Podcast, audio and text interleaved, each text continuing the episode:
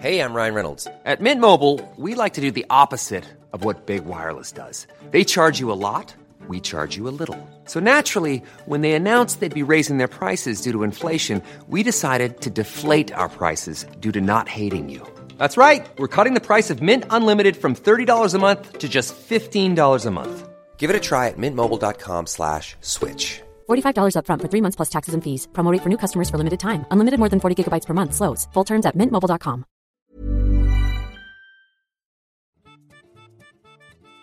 Hey guys, just before we get the episode going, just a light disclaimer that this review roundtable of The Rise of Skywalker is pretty mixed in uh, reaction and opinion. So uh, I just don't want to get in the way of anyone's uh, experience of enjoying the film. So if you're up for a mixed reaction with lots of nuance and, and points made either way, give this a listen. But uh, if you just want to enjoy the ride and just have uh, just enjoy a film that you love, this might not be the review to listen to right now. Um, we're going to be doing heaps more reactions to this film, of course. So uh, you know the vibes will uh, go up and down as we go. But I just wanted to get that out there. And um, the episode's also available in full video to watch on youtube.com. Link is in that show notes. Enjoy. Lots of fun. Hey, you guys, welcome to Steele Wars. I'm comedian Steele Saunders, and I do love Star Wars. And each week we talk to someone of interest about it, but it's a movie week, so we're talking all the time to several people. It is a day, two days later, and we are here to have a bit of a chat with some old mates about the rise of Skywalker. In studio with us, we have got the producer Rashad. So it is. Uh, all the way in Alabama, we have got the very festive looking Hawes Burkhardt. Hey, everybody. Hawes, Yes, sir. you, s- you, you sound like someone that didn't like the film. Oh, I, I'm very tired. Oh, My bad, buddy, buddy. I, I I know that vibe. I know that vibe. Uh, in New York, fresh off the cat screening, so feeling uh, very jovial. It's Emily Lind, Hello. and of course from Castle Grayskull, we have got Robbo. Isn't it Snake Mountain Steele? It, it is Snake Mountain. No, but you've broken in there. Oh, that's oh, That's why he Sorry. looks so happy. I, I have to explain for everyone just listening to the podcast on the YouTube. Robbo has um he he normally has naked Skeletor as his um picture instead of using his face like a normal person, but now he's got an animated GIF of Skeletor talking. So um it's it's quite good. Uh, let's get things underway. It's it's been a um, like any Star Wars film. There's a mixed reaction, and I think there's a mixed reaction on this panel. Hawes, um, let's just go with your score out of ten and your your favorite moment of the film. Uh, my score out of 10 is probably a 7 or a 7.5. Um, for some reason in my head, 7 feels a little low, 8 feels a little high. I don't know. Favorite part of the movie, uh, hmm, I think it probably was when uh, Ben and Rey are doing their respective fights in like the Sith Temple area when he's fighting the Knights of Ren and she's fighting those guard guys. Yeah, I was um quite taken with how much I liked Ben Solo. hmm Like like his like very uh pro wrestling face turn like yeah, I I didn't I I guess like he sort of changed in character, which like like that that that like little Han Solo look he gave of just like Oh yeah, when he had the saber, like, yeah, like that was just my knees went weak. Um Well, when, and when he's like first gets there and he's running around shooting that stormtrooper blaster, like I got some Han Solo vibes from that too. 360 no scope, like not Yep. even looking. Uh, oh yeah, that was a, a, pretty cool. a, a sweet little uh, just shot. Uh, Emily, what's your score out of ten and fave uh, moment? Um, three point five. You knew that was coming. Come on, Steele. I didn't know you were going to go that low. Yeah, neither did I. Um, but I've been I've been stewing. Uh, Well, you did just come back from Cats. Oh man, so- Cats was great. It's hard to top that. What do you give cats? Look, Cats is like uh, maybe the most incompetent move I've ever made, but I've never had more fun watching a movie. You made it. Whoa. Burying the lead. Ever made. Oh, I But, thought you said um, I've. Okay, sorry. No, no, I wish I had made cats. Um, no, favorite moment. I really, um, I like the. mm, I like riding horses on Star Destroyer, and I really like anything with Babu Frick. Ah, yeah, Jackie loved Babu Frick. He reminded us of uh, a little Harry his little talking. Uh, Robbo, I am fascinated with. Uh, I like in in my head while I was watching this, and, and people have been DMing me. It's just like, oh, Robbo is not going to like this film. But um, I've, What? I've, I've I've heard vibes that you've had a, a positive feedback. What what's your score and your fave moment? Okay, so are we scoring on actual quality or are we scoring on enjoyment? Just say what you thought of the movie. Did you No, I was asked to score. Well, I, I like it's it's however you want to score it, buddy. Okay, um, As a Star Wars like- film, Yeah. Okay. So as a Star Wars film, in terms of like quality, I felt like it was a, a it was a five, and it was like it was not their best work, but in terms of like, I was surprised by how much I liked it. So like in terms of like my like the the happiness I felt when I was leaving the theater, I'd say it was like it was weird. It was like a it was like a seven or eight. I'd say closer to an eight for sure because like I, I was just like I just this weird feeling because I was confused pretty much the entire two and a half hours. No idea what was going on. I didn't know who was doing what, why, what they wanted, what they didn't want. I didn't know any of that. I couldn't understand what was going on, and yet it was like at the end I was like, "Yeah, that seems about right." you know, it's like it's it was a weird feel. It was the I think it, I, I've only seen it once, so I'm going to see it again tomorrow night, and I'm wondering if this is going to be a reverse Last Jedi Steele because when I came out of the Last Jedi, the first time, I felt like I had enjoyed almost every minute of that movie, and I came out thinking, "Do I hate this movie?" it was a weird feeling, and then the second time I saw it, I was like, "Oh, oh no, I love this." so what will happen next? I don't know. yeah. What about uh, Rashad? Uh, you know my initial reaction that we recorded. I'm going to stick to it. Uh, I'm going to say seven out of ten. I was kind of waffling at the mo- when we first saw it, but I saw it again last night, sort of with you, uh, which we can get to.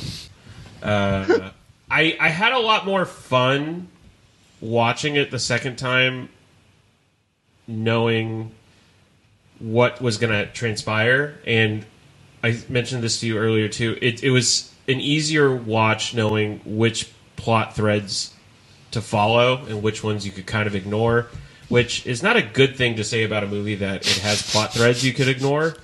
No, Um, but it was still really fun. Um, it's a mess. It's flawed, uh, but it's fun. And I would say for my favorite scene, either the entire Death Star fight or the actual finale. Like, Death Star fight. yeah, I really like that scene a lot. Which movie did you watch? Yeah. Talking about, Oh, right. They're oh, they're on the. They're, Death- the on the yeah. ruin, they're in the ruins of the Death Star. Oh, okay. Jesus. yeah. It's like, are we actually talking about cats tonight? What, did I miss something? Uh, I told yeah. you I saw Spies in Disguise. But yeah, probably the very, very last scene or the Death Star fight. Those are probably up there. Yeah, I. Oh, oh, sorry. On the um the one we did with Sal and Amy, um, directly after, I I I- I got it as a seven. I've I've I've I've seen the movie one and a half times. Everyone. Okay. You going to explain that, or are you going to wait for us to ask for you to explain it? Yeah, well, that's sort of how podcasting works. But um, good, good, good pickup of the ball there. Good Could improv. just keep going like Rise of Skywalker does. and Yes, and Um, I had food poisoning and I had to leave. oof. I was.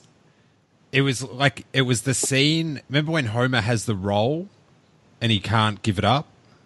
Yeah. Oh, the the you call that a roll in Australia? Yeah, yeah, You mean, yeah. you mean the giant hoagie? Yeah, yeah, and he's like, "I can't stay mad at you." That was me, like green, cold, and shivering. And then halfway through it, I'm just like, "I'm gonna hate this film forever if I stay and experience it like this." So, I went home to bed, and Jackie was paranoid because she stayed. I said, "I'm just going," um, and she was like, "Thought I must have been dying because I walked out of a, a Star Wars film halfway." But I just, I just had to make a decision. I was like, "This is going to tarnish me if I don't get out of here," and I was so cold. But um, yeah, I don't know. I don't know. I think I'm, I don't think I'm not sure. I, I still, I, like, I'm seven. I feel like I should go down to six and a half. Yeah, I don't believe in half points. I just my, my favorite bit though is definitely the Rey Skywalker. I was like, I actually in the cinema was like, yes, when she said it because they sort of paused and sort of uh, set it up. Interestingly enough, I you told me this story about the thing about the the screening with the Reylos. Oh yeah, uh, I had a Alex from Black Series Rebels sent me a video. Apparently, there was a screening with a big group of Reylos, and somebody was recording like kind of the reaction to the Rey Skywalker scene. Illegal bootlegging. Yeah, um, and everybody in the crowd knew what was coming, and there's just like you could hear people like it was a cat screening, like yelling at the screen, like no, no, no, no, don't do it, don't do it, don't do it. And then she, you know, says the line Skywalker, and everybody just booed and groaned. and Wait. people stood up. Why? In the theater. Yeah, I why- don't know. why- They just they don't like. I don't. I don't understand. I don't understand why that was so. It's bad not- for them. It's not like she's becoming a literal blood member of the Skywalker Right. family, and it's also not like the character they wanted her to get married to and have kids with isn't already dead. It's too late. Oh, this I didn't tell you. So there was a uh, this woman was sitting behind us last night, How dare she? and um, yeah, right. Uh, this woman was sitting behind us, and during the kiss, she lost her damn mind, like screaming like she was a teenager in the '60s at a Beatles concert, like Ah, freaking cool. out, and then the roller coaster of pure joy to oh, and Oh, Ben's wow. dead was like horror in her voice. It was hysterical. Yeah, I like with that. I like the obviously. You know, there's a, a contingent of the Reylos. I, I never like to group everyone as one consciousness. Um, just like furious about him dying, but I just, I just could never see another way to get out. Like I was, like to be honest, shocked about the kiss. Like I, I, I, was- I was Yeah. pro kiss, and I actually, when it happened, and his look afterwards, his happy look, like I was just like, kiss all the way. Like I loved his like, you know, it was almost an episode of the Wonder Years like broke out, and he, Uh, he got his got his Winnie Cooper. But um, something I enjoyed, but it uh, was short lived. um, what what, what what what what did you guys think of the kiss? Pause. Um, I don't know that it was like my least favorite moment or my favorite moment. I it didn't have any effect on me really, except I was like, oh, whoa, because I I guess I didn't see it coming. And a lady in the theater when it happened in our screening went, "That shit is gross," real loud. Wow. Yeah. And so, how did you shush Jesse straight away, or no? No, no. I think Jesse, I think Jesse was into that part. Okay. I'm not quite sure. At our but she got a standee of Adam Driver today. So yeah, he might be in. Someone's gonna be shaving his beard soon. Oh yeah. Oh oh, it's uh, fat Adam Driver. All of a sudden, that's going to be real appealing. The um, th- they should do a standee of him topless. That topless one, I reckon that would really get some some bunts in the door for old Lucasfilm. Yeah, I don't need that at my house though. What if It's in my was, brain forever, so seal Yeah. you might as well bed? put it in my house. It's living up here rent free still.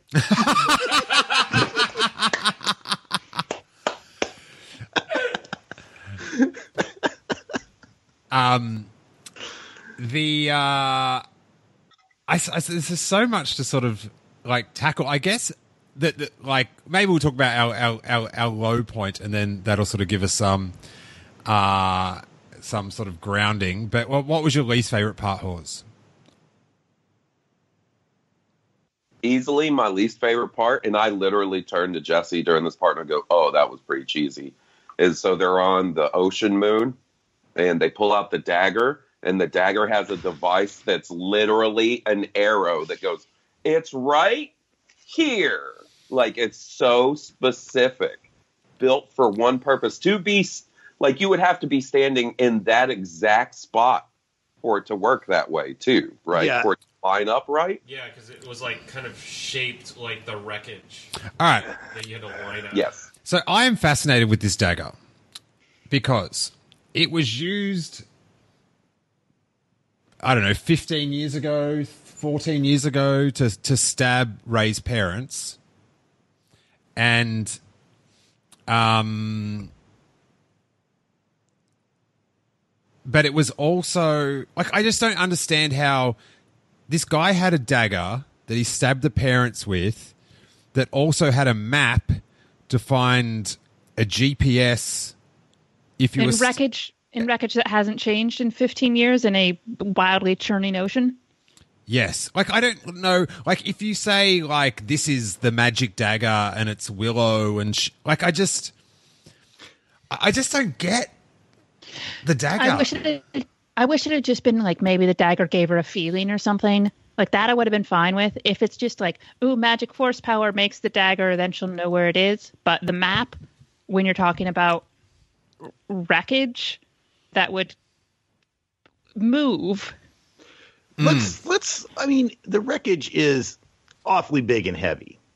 My issue with it was, is why would you like? When was the dagger made? Did they just make it like? Well, they had to make it after Return of the Jedi. They had to make it at some point. Like that stuff crashed in the ocean, and someone's like, "I'm going to stand here."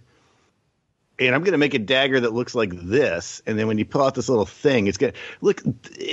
We got might as well just say it. Like this movie, like the whole, it's not really a, Good? se- sensible. It doesn't make a whole lot of sense. It doesn't fit too good. It's as if they had a much much longer movie that should have been two movies, and what they did was cut it down to a single movie that barely makes sense. it's way too much movie. Like, it, it's like listening to a podcast on 1.5. with like five people in the in the episode too. Yeah, it just doesn't like. There's no. It, it just doesn't feel like there's time to like chill.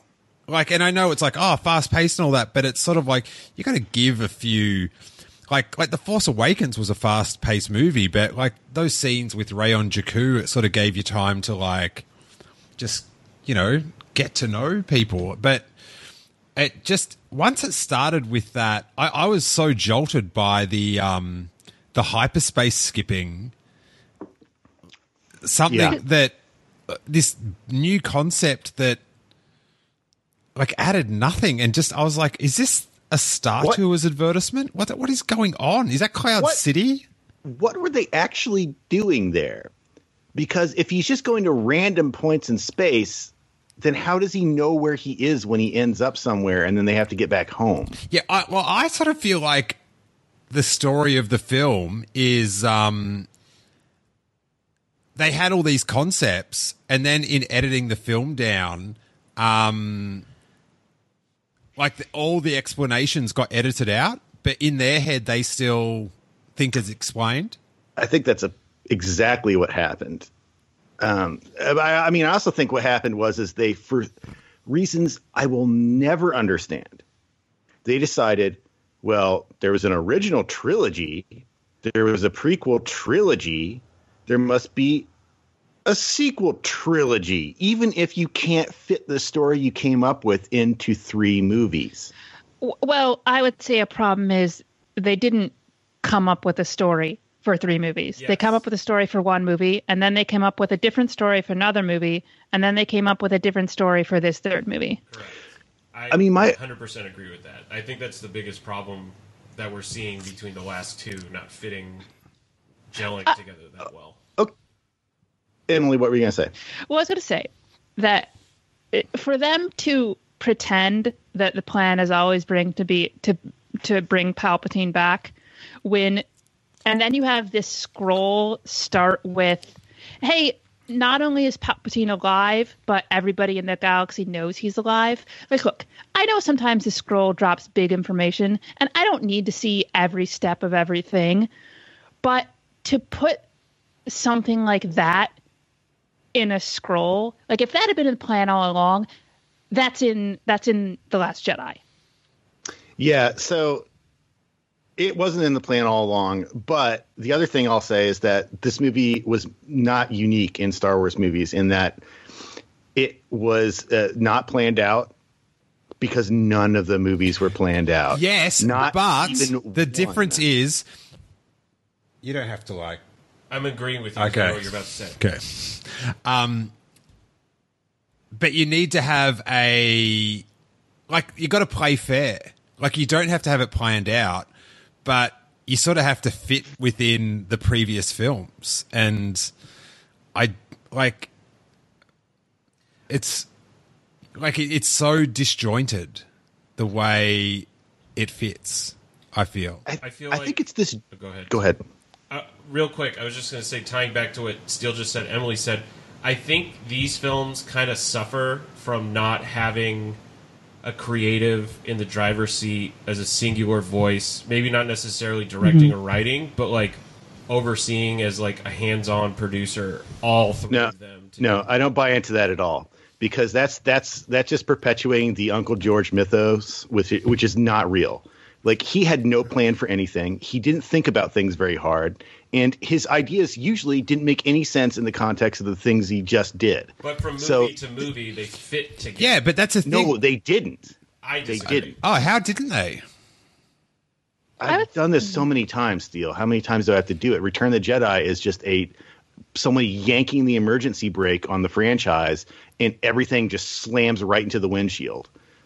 It's it's a exactly what this movie does, except the difference is that that movie dealt with the loose ends by just saying what loose ends, and this movie tries to wrap everything up, and it can't. Okay, well, I sort of think of like Yoda saying there is another, and then you know it wasn't originally going to be Princess Leia, but they made it Princess Leia, and so when you watch it, like, ah, it fits. Like, and I just don't see like like people are.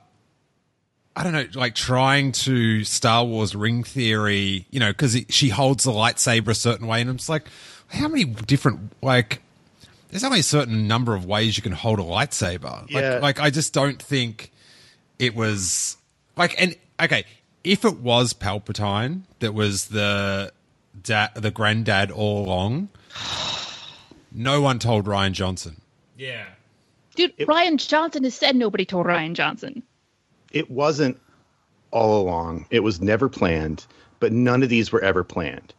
And the problem with this movie is not that it somehow was made differently than the other movies. The problem with it is that it was made to be the ninth and final movie in a trilogy, and it shouldn't have been. They have two pretty good movies in here that could have been great movies, but there are two of them, and they tried to smash them both into one movie. That's why you cannot catch your breath. I think that explains why I felt like it was pretty poorly made. And I mean poorly made in the sense not that like the poorly made like I could do better than that, but more like this was rushed and they they were just trying to get something out the door and nobody really knew I for sure what the end product was going to look like. But it's, but it's the, their problem was simply that they had a lot of stuff they wanted to do, and if they were split into two movies, not like in like a like a Harry Potter's or Twilight kind of way, but like if it was just like episode nine, then episode ten, Then and then went then, back to back. then I'd win the That- prediction contest two years in a row.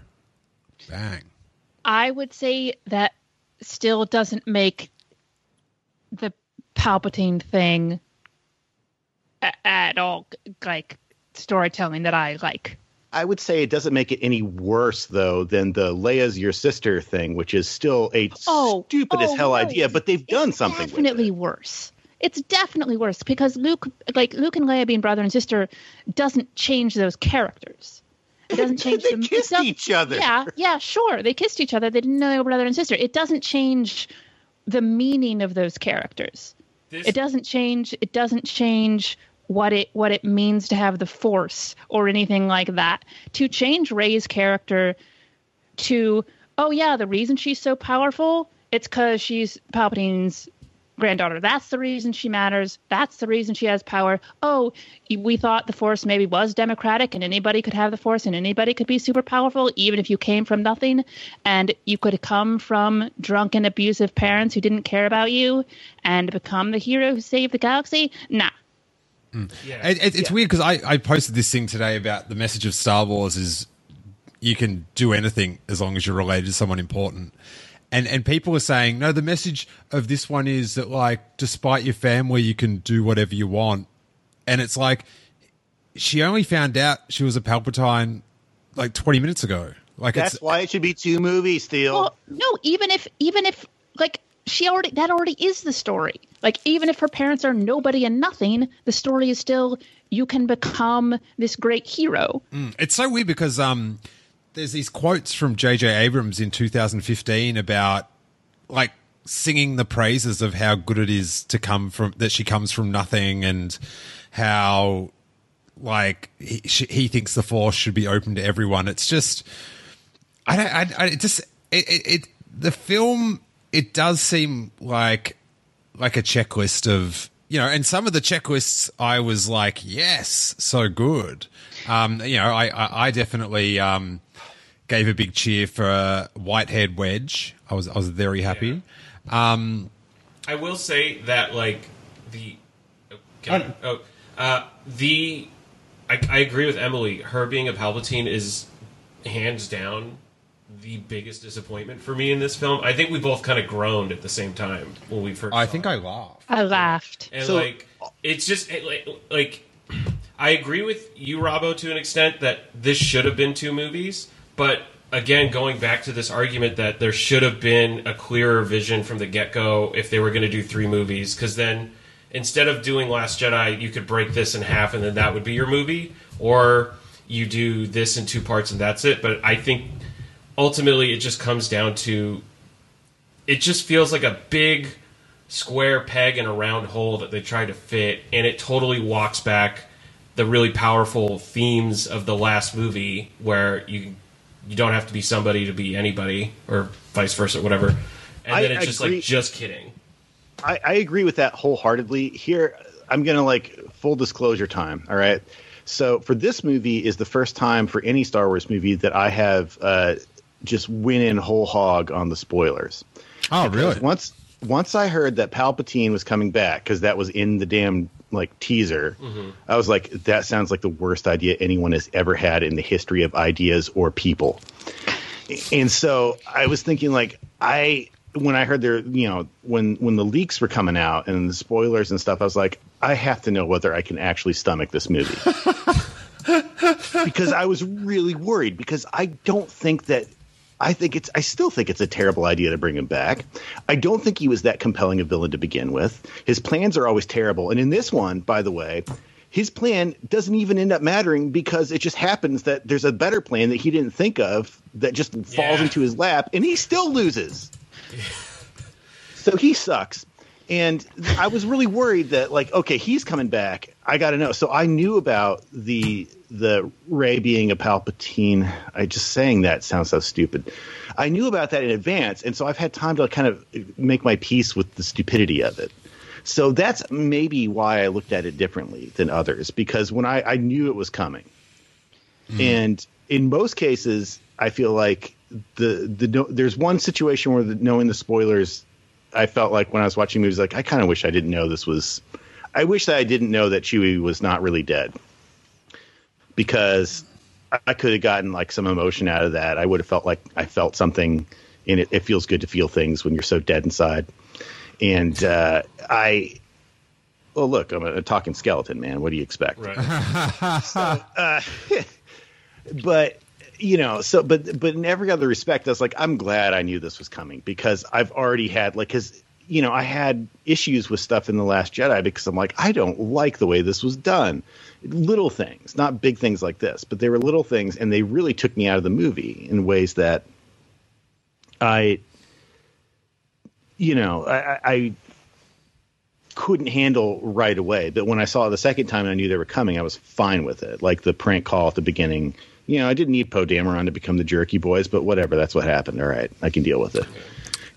This was a bigger deal, but I'm so glad that I knew the stupid shit was coming because it was like I was already done being disappointed by it, and so I could just enjoy it for whatever it was. I think if I had read all the spoilers for this movie, I would not have seen this movie. Oh, really? I don't have a Yeah. choice. It says Star Wars. I've got to go.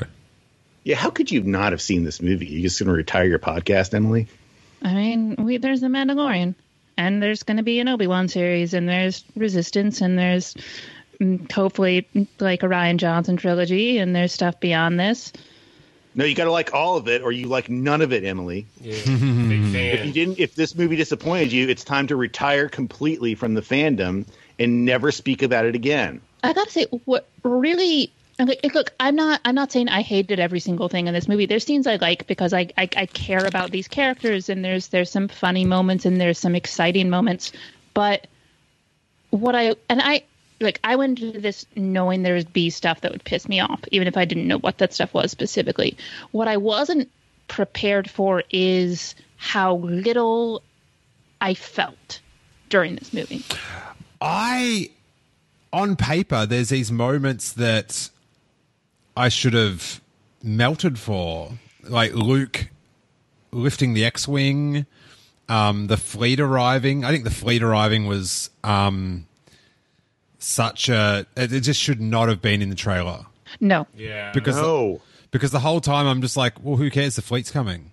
Oh, Snap died. Oh, well, the fleet's coming. Probably should have come sooner. Like, and then past that, there was nothing else cool about them, like except Wedge was flying or a gunner. But then they all got electrocuted, and it was sort of anyway. But um, I've, I've, I've found on uh, Wikipedia there's a uh, a very brief plot, so that might help us um sort of uh, go through it. Uh, Kylo Ren obtains a Sith Wayfinder device and travels to the planet Exegol. and that pla- must have Mustafar from the beginning, by the way. What? Yep. Wait, No. hang on, the one Yep. where he does the pile driver with the saber. That's Mustafar. Yep. It has So vegetation. wait a second. The planet Yep. that we know of as exclusively rocks, lava, and castle also has a forest. A burnt out, desolate forest. Yeah. maybe there's just like a nice little island somewhere. I don't even remember that. Like sandals. Well, The scene, you know, the one from the trailer where they're fighting in the trees. Where he does the. It's where he gets the triangle holocron. The in the very very first shot of the movie. He's with the other first order troopers. oh, You know what and those talking about, guys right? he's the- killing are uh, Vader cultists. They worship Darth Vader. He should have brought Oh his my God. mask. What? They would have like been all about it. ah, Was that known, or did you look that up? Pause. Visual dictionary, baby. Been looking through it ah. before we started recording. By the way, I I see there's a Sith Trooper helmet on that cover. Man, did those guys turn out to be nothing. I kind of knew it. Yeah, I thought they wouldn't be a huge deal, but I thought we'd at least see something more. You don't even get a good look at them, really. Were they in it? On the the, the last the final fight on the they're fighting them on the Star Destroyer when Oh, they're okay. outside. All right. Yeah. I don't. I like. It, it doesn't sort of. I don't really care. Like it's sort of. They're set dressing like the next Yeah. It doesn't. Except But, the but Next Ren were in it more than I thought they would be. Hey, you know, you can't blame Star Wars. They've always capitalized on. We've got really co- cool costumes that we barely use. Like, let's make toys and merchant out of Yeah. them. That's what they've always done. Like, all right. So that that Mustafar thing is. It's interesting. stupid. Yeah. It, it seems. yeah, and apparently, uh, you know, the chest he opens that has the Wayfinder, the or holocron or whatever. That's uh, in the ruins of Vader's castle. Vader's castle is no longer standing; it's in ruins. Oh, it just it just seems like pointless connections. Yes. Welcome to Star Wars. Yeah. Um, he just okay. So he tra- travels to Exegol. Am I saying that planet right or incorrectly? I think so. Okay. Uh, he discovers a physically impaired Palpatine who reveals he created Snoke as a puppet to control the Force First Order and lure Kylo to the dark side. I have to say, the revelation about the whole scene with um, the elevator dropping down and then the explanation about the um, like seeing the clone Snokes. I was like, I was into that. I, I, I like my Snoke action. That was, All right. Who else like was confused about what Palpatine was actually saying there? What mean? Because he says, "I've been every voice that's inside your head." Does that mean that he was actually controlling Snoke? It sounds like it. Yeah, that's He created Snoke and then sent him on his way and controlled Snoke, I guess. And through Did- Snoke was talking to Ben. Hmm. Was he doing it every time Snoke talked, or was he only doing it when he heard him inside his head? I wonder if he was like influencing Snoke more Yeah, than I- just like puppeting Snoke. yeah. I feel like he was more influencing Snoke, but I wonder, don't understand- like, does Snoke know? I don't understand what the point is. Yeah, exactly. Like why like if you can create like people in jars, create yourself, dude. Like like do something. But then apparently, like, so you see the clone Snokes and they just look like Snokes. But then apparently in that Kylo Ren comic that came out this week, like Snoke, he looks like that because of something Luke Skywalker did to him. Hey, guess what? Comics don't matter. That's I that, feel personally attacked. that that fits the Skeletor uh, gif perfectly. Uh, But th- th- th- that was sort of sorry. Go. no, you go ahead. um like this bit was when I first started tripping out that this film is going too fast because all of a sudden he some like he makes all these star destroyers come out of the dirt just and it's sort of like what is I don't it, it just seemed I I I, I was sort of like oh this is fast paced the, movie doesn't even show you that Kylo Ren notices. so you're like, why is he doing what this old man says? Like, I was just like the Rian Johnson cut of this movie would be like Palpatine does that, and then Kylo Ren just cuts off his head right there, and it's over. How boss would that be? Like he's just like, no, you're dead too. Now, uh, yeah, so he unveils secret reminders of Star Destroyers and tells Kylo to find and kill Rey, who is continuing her Jedi training under General Leia Organa. Does he? Does he know who Rey is? Oh, he does. How? Through Snoke and Kylo's manipulation? What do you mean, the Emperor? Yeah. The Emperor knows who Rey is. Yeah, but I'm saying, like, how does the Emperor know who Rey is? Oh, that's the. Lo- Here's the thing how and why do not get answered with anything regarding the Emperor, which is a little frustrating to me. Well, the other thing is like if his whole plan was to have Rey show up so she could kill him and he could inhabit her body, then why does he want her to die away from him where there, none of that can happen? Yeah, I, I guess it comes down to he didn't he what didn't think that would happen or something because So it, it doesn't what was fit. his first plan? I, I, I, I don't know. I don't know. It's a- Okay. I have a question. he hired he hired the guy after he had somebody specially forge a dagger that would match up with the ruins of the place where he supposedly died said take this go kill this kid's parents and kill the kid that guy killed the parents couldn't kill the kid died on the some place somewhere for some reason Who was the dagger map for? I I I don't know. Was it meant so that because I thought at some point I thought that it was supposed to be like it was supposed to lead Rey to to the Emperor, but then again it's like, well, why did you make it that way? Why did you do it? Why did you try to kill her in the first place? I don't think. I think they had six different ideas about how this was going to go, and then they just settled on some of them, and they didn't worry about connecting them. I cannot believe that they like canned two scripts in t- in, in, in one director and ended up with this. I just like that um, J.J. Abrams, you're going to make a Star Wars film. And the first thing he comes back with, like, hey, we're going to need a map. We're going to go, we have to go look for someone. Um, how? I mean, they don't really explain how the Emperor comes back at all, right? What, what, what Sith they- power. They, don't really explain? They don't, they don't touch upon it. No, but I mean, like, Well, No, what do they you touch thi- upon it. He has a line about how he did it through his Sith powers. That's all. He That's all you need to know. But is it, mean- but is that him? Or is, like, like, is, Dominic Monaghan apparently he says something like, uh, I don't know, dark side cloning stuff, right? Is literally almost what he says. I didn't I didn't notice that. I- I, I- thought I- it was I do remember that, but I the way the first like so much of the dialogue is Just go with it. no, it's just feeling. It's like like when Chewbacca is alive and Rey's like, he must have been on the other transport, and it's like, well, you didn't think about that when you presumed he was like. It, it's, it's so much of when they're talking to each other is explaining sort of issues with the film, Yeah. kind of. Hawes, how are you doing, buddy? Oh, all right.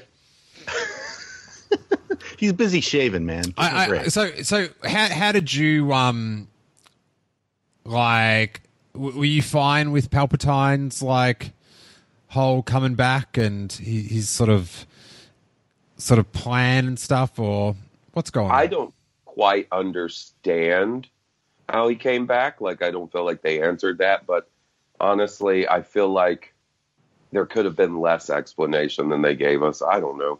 I liked all the Palpatine stuff. Like, with him, I liked the Sith Temple stuff a lot. I thought he was creepy as hell. He looked like something out of Hellraiser 2.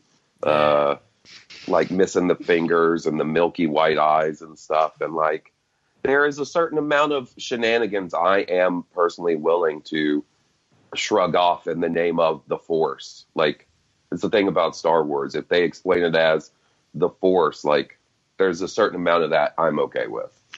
Um, his plan, I kind of, I don't know, maybe it's just me and how I tried to connect it, but I thought maybe his plan was trying to put Rey through this whole ordeal.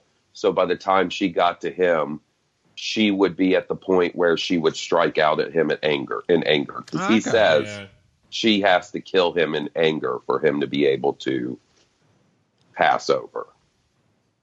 And I think maybe he was hoping that if he tells Kylo, "Hey, go kill her," he knows that Kylo won't be able to, and she'll kill him, and maybe that'll start her descent to the dark side.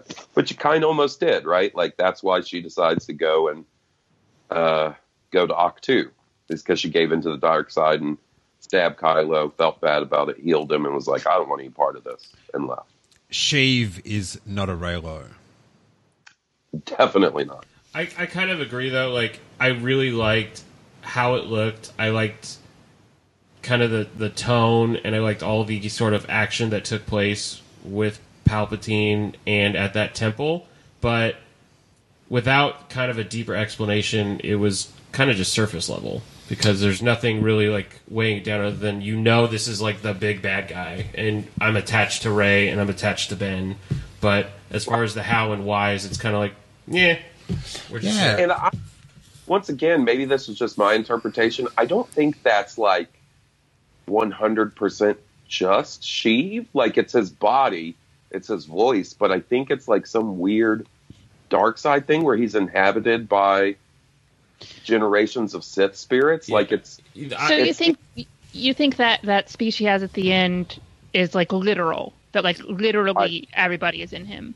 And I think like all those cultists you see, which is another favorite, one of my favorite parts when Rey shows up and they start chanting, and it reveals like these hundreds and hundreds of weird Sith dudes in robes. Like, I wonder if they did some weird ritual to imbue Palpatine's corpse with the spirit of all these Sith, like one big final play to try and.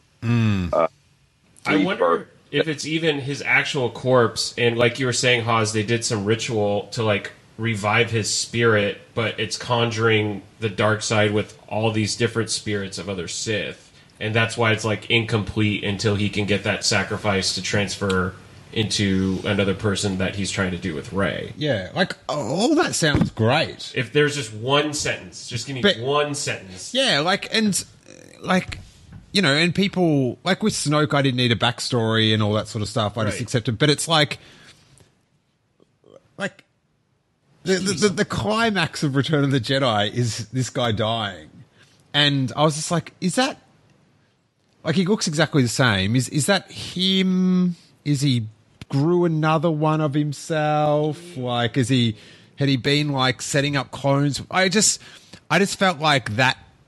I, I just needed twenty seconds Yeah, give me one sentence, just Like- a tweet. hitting me on that.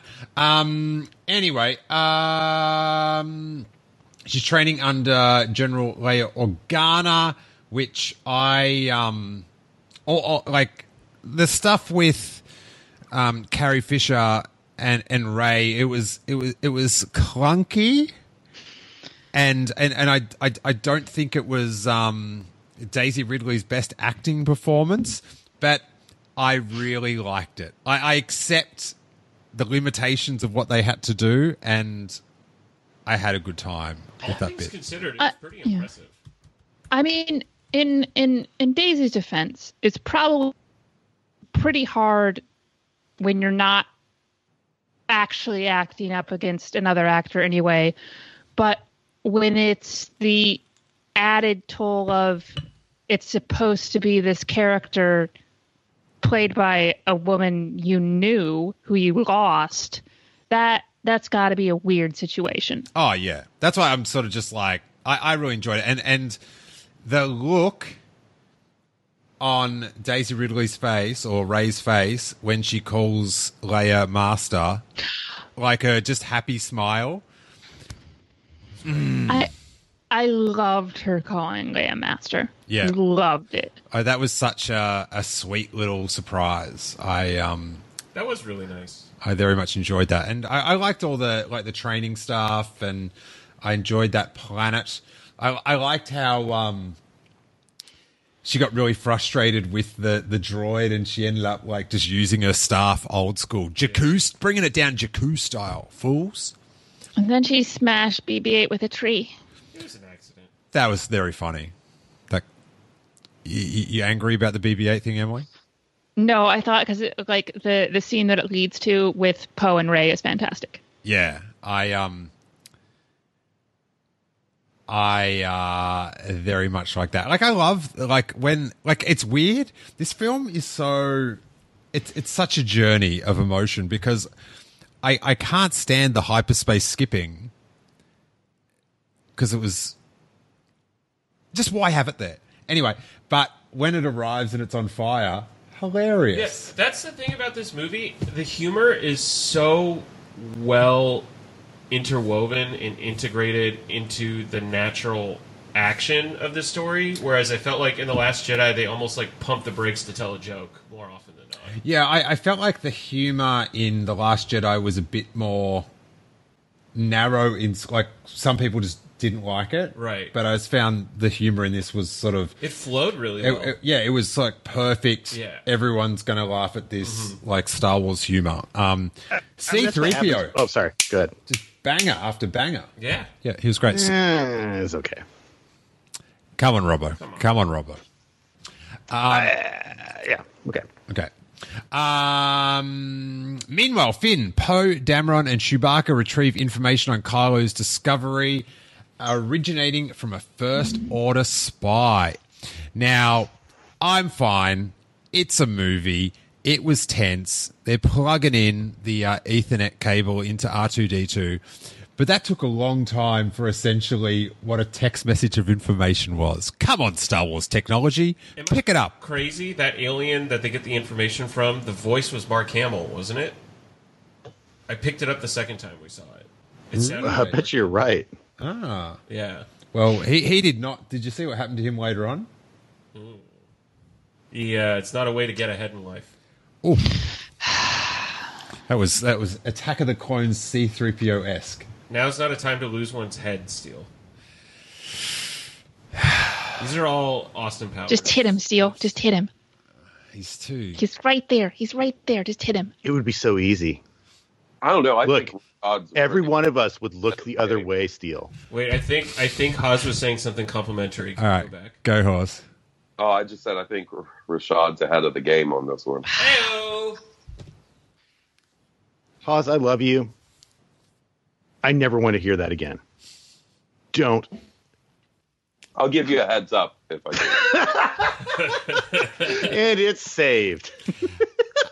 Um, after learning that Palpatine has returned, the yeah the wait, I don't understand. So they they have that discussion like at their the Resistance Roundtable, which must be a podcast. Um, they they're sort of like saying that Palpatine's back, but didn't everyone already know? They heard the voice. They're confirming that it's actually. Ah, okay. How did he how did he get this out? Like iTunes, Spotify, YouTube? wherever you get your podcast normally. Okay. Wherever I mean, the same way that they got out the message on Crait, where they're like, "We sent the message out to everybody in the galaxy, and nobody responded." It's like, really? Like you had like a radio tower there? So it's Hey. the same stupid logic. Hey, I have a question. Mm-hmm. What does the broader galaxy know about the Emperor? Because I remember reading in in the Princess Leia, the Leia Princess of Alderaan book. There's a scene when, but and and this is only because she's a teenager in that book, so only a few years before the movie, and the Emperor will do these like propaganda things and you know he looks like the young palpatine he's not all like wizened and gross and disgusting and it's just like you know like political propaganda. So what what does the broader galaxy do they know to be terrified of him? Because it doesn't really seem like they should be. They should know that. Like they know the emp- the empire was violent and bad but that kind of like oh instantly hearing that the emperor is back would strike fear into hearts everywhere to the point where they're not going to ever resist Yeah, but I think like he was generally known as bad because everyone partied at the end of Return of the Jedi. Like, Oh, okay. Like they tore What? like they tore down the What towers. movie are you? What movie was that? Special edition, buddy. Special edition. Oh, that one doesn't count though. It does. So It no, it does. doesn't. Um, where did I get to? After learning Palpatine ret- return, Ray discovers notes on a Sith artifact in the Jedi text Luke Skywalker left behind. I liked that they had that little, um, like sort of follow on from uh, that he's that she's been reading her books. Very diligent student. Uh, Rey, Poe, Finn, Chewbacca, BB-8, and C-3PO leave for Pasaana to seek a contact Luke knew, while R2-D2 stays behind with Leia. and, And, rose stays behind to do nothing it's the the the Rose thing. That's a big old bummer. it's it, it- it- but like this like so you know you didn't have like it just seemed like jj abrams was like what? I'll, I'll use Rian Johnson's ideas like the, the the force skype and stuff. Um but then bits that he just didn't like, it was just like, like, and, and, and also bits that he like, and and people think it's like some sort of bitter rivalry or whatever, but for things that he liked, he just ignored. He's like, oh yeah, let's get the mask back on him, and uh, But like the the infuriating thing is, and this goes. I mean, this this happens again. Like you pointed out earlier, the the 2015 thing when he was talking about how great it is that that Rey is from nowhere and and that the Force should be like that. He also said that uh, like the casting of Kelly Marie Tran was one of the best things that Rian John like the, the gift that Rian Johnson gave him, and then she doesn't do anything with that. Look. JG says lots of things. Uncle George says lots of things. It's a cycle. It, it all rhymes. Um, the like the thing is, is I think they, I mean he filmed probably like a 400 minute movie again, and you have to cut it down to one movie, and you got to cut out stuff that's extraneous. Yeah, but that means you made the Asian woman extraneous to your movie. Yeah, it's true. I'm oh not. no no no defending that no, but but it wasn't like it was never there. Like she didn't go with them. She didn't get edited Well- out of them going. But the the like the dialogue, it was so bad. I have to stay here to do homework for Princess Leia. It was. Uh, it was. I don't know. oh, you think that's evidence that she never had a big part? yeah. Yeah. That that could be. I'd I'd like to think better of that because I feel like number one, Kelly Marie Tran uh, hit it out of the park in the Last Jedi. She has some tough lines to read, and she did a fantastic job. Really sold it, and I.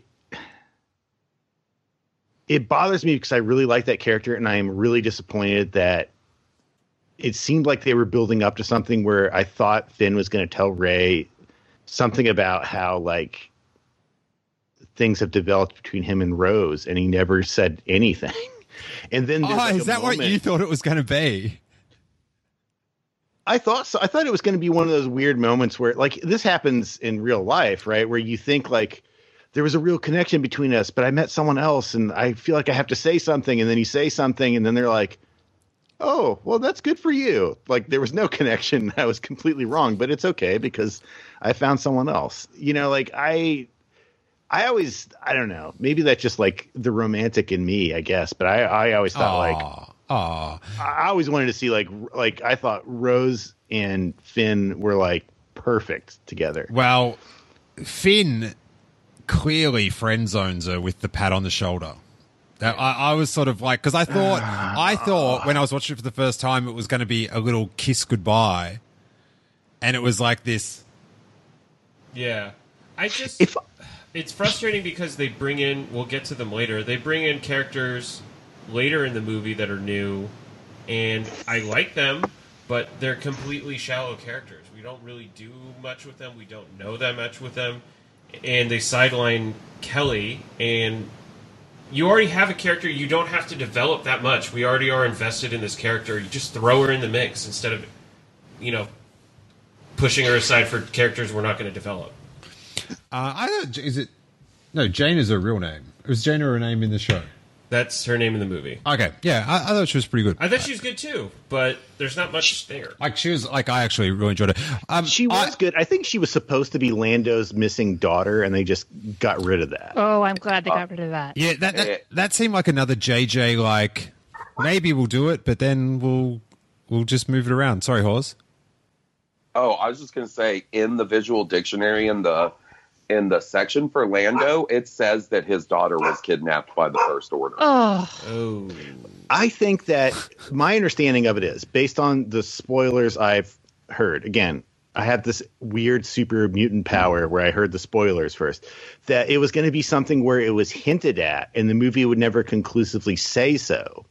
But at the end, where she's like, where Lando asked, like, "Where are you from?" and she was going to say something, he's like, and he and he was going to say, "Really?" Or something like that, and it was just going to imply and that he was going to say earlier that like you know I had I had you know I had a life for myself on such and such a place or something like that, and then the First Order invaded because they really also haven't explained like what the hell Lando was doing when he showed up, and that seems like a big mistake to me as well. But If I I, I don't I, like uh, I don't know. Like if if it was set like set up with like oh like when Lando, like when they meet him um, in the desert, like if he said, "Oh yeah, I'll help because you know they took my family" or something, and then it was later on. But I um, what I was sh- like the only thing that popped into my mind of what Finn was going to tell Rey was that he loved her. But Hawes, you had a different theory. Yeah, I and I'm dead set on this now after thinking about it. I think he wanted to tell her that he was force sensitive, that he realized he could connect with the force. I have a question, which is they they have that thing, and then it is repeatedly brought up as kind of like like a couple times as a joke between him and Poe. Why do they just drop that? Comp- like, why Oh. leave that in and then not do anything to resolve it at all? That boggles like it's the end. it's the last no threads. Dun dun dun dun dun. Like It's, so it's- weird. It's the Cypher Diaz of this uh, uh, trilogy. I wish Cypher DS got followed up. I couldn't wait. I couldn't wait for those next films with Cypher DS. Damn it. In this one, it was just like I'm just waiting for the next like 20 minutes where they're going to tell you, and then never shows up again. I think that's what the editing was trying to hint to you, Hawes, was that oh, what he was really going to say is I can I am force sensitive. Like that's the last thing you would say to your like you know one of your best friends before you were suffocated to death in like gravel. Um, I don't think so. I think that what they should have done, and this is my favorite thing to do because I always know what people should have done after they've done it and it's too late. I also always know what I should have done after I've done it and it's too late. By the way, uh, that's how it works. in my Finish life the as well. sentence. I don't think I'm gonna now, Steele. All right, cool. We'll move on. Um, on Pasaana, they encounter Lando Calrissian, and Pasaana section, big fan. Yeah. loved it. From the the whole scene to those little boobies, those little snorkel men, the little snorkel babies. Um, the, watching They're the little cute. watching the little puppet show. Um, to how much Rey was having a good time. I love it when Rey has a good time. Uh, yeah, I love, and then like the reveal of Lando. I know because you know Jackie was sort of like you know pretty removed from like she'd seen the trailers, but then had forgotten. You know, if you only watch it once, when Lando appeared, she was I remember. thrilled. She was like sort of like gra- going, Yeah, I remember that. Aw. it was really sweet. um, having him back is that, that like that uh, that whole scene. I I like I Loved it. anything with Lando because then I get more Lando. So I'm, and uh, pretty handy with the uh, the old crossbow as well. Did he ever explain why he was there? No. doesn't matter. He's there for a party. Well, he went I there with heard they were having a party. They only have it once every 42 years. I was here 42 years ago, said- and it was pretty badass. So I He came back. says something about being there for something for Leia, doesn't he? no, he went there with Luke and just stayed there. Oh, but maybe he got a message from Leia that they Yeah. maybe like, oh, I heard you were coming or something. Yeah, but I um Why did he get the message when they were asking for help in the last movie? He was having that party. That's They had a puppet show. What was I supposed to do? going on for Not three watch the puppet show? yeah, man. I'm watching you the can't, puppet show. You can't once you paid for the puppet show, you, you got to see it out. What he should have said is he should have said to Finn, like, you know, while they're all there, is like, I don't know. I just got this. I was here with before with Luke. We were looking for something. We couldn't find it, and I got the feeling that I should come back here. And I'm telling you, I've learned one thing in my life, and that's that you listen to those feelings. And he says that to Finn, and Finn's like, he like kind of gets like a realization. It's like, yeah, that's something. And then it has some kind of connection where there's like, yeah, it's like you listen to when you like, not everybody has force powers, not everybody has superpowers, but anybody can like listen to their gut, which is kind of what what the force at its core is. Hmm, okay. I yeah, I just got the impression he was been there the whole time. But the, when he tells the story of how him and Luke tracked, they were on a mission together. I was just like, Wow, that movie. I was like, I need that show. I, I like Luke and Lando on a mission. Oh, It's like Miami Vice. Let's go. um, where we are on dun, dun, dun, Kylo learns where Rey is through their force bond and travels to Pasaana with the Knights of Ren. Oh, he snatches the necklace. right? Yeah. that was sick. Everything, Can we all, yeah. Every- that- everything- Everybody thinks that's cool. everything with Kylo Ren and Rey in the movie is dope. Hundred percent. Except Disagree. The, except the kiss. The only thing I don't like. No, the kiss is the best bit. Ugh. Oh, Other than that, I'm fully on board with everything. Else. Yeah, it's totally cool when chick t- t- t- kisses the dude who tortured her in a previous movie. That's awesome. what about when the the boy forgives the dad who tortured his sister?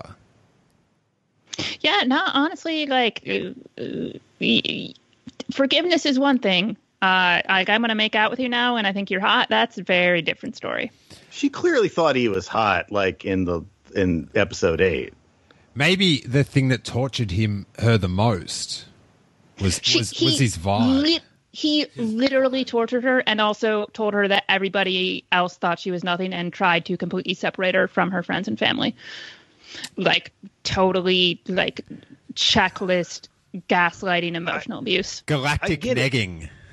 Yeah, I get it. Like I understand that aspect of it because that's like, especially after episode seven, that's how I felt. I was like, when I heard first heard rumblings, like, oh, some people think these two should hook up. I'm like, oh, that's that's typical. Like fans, they always want the the weirdest, ickiest thing.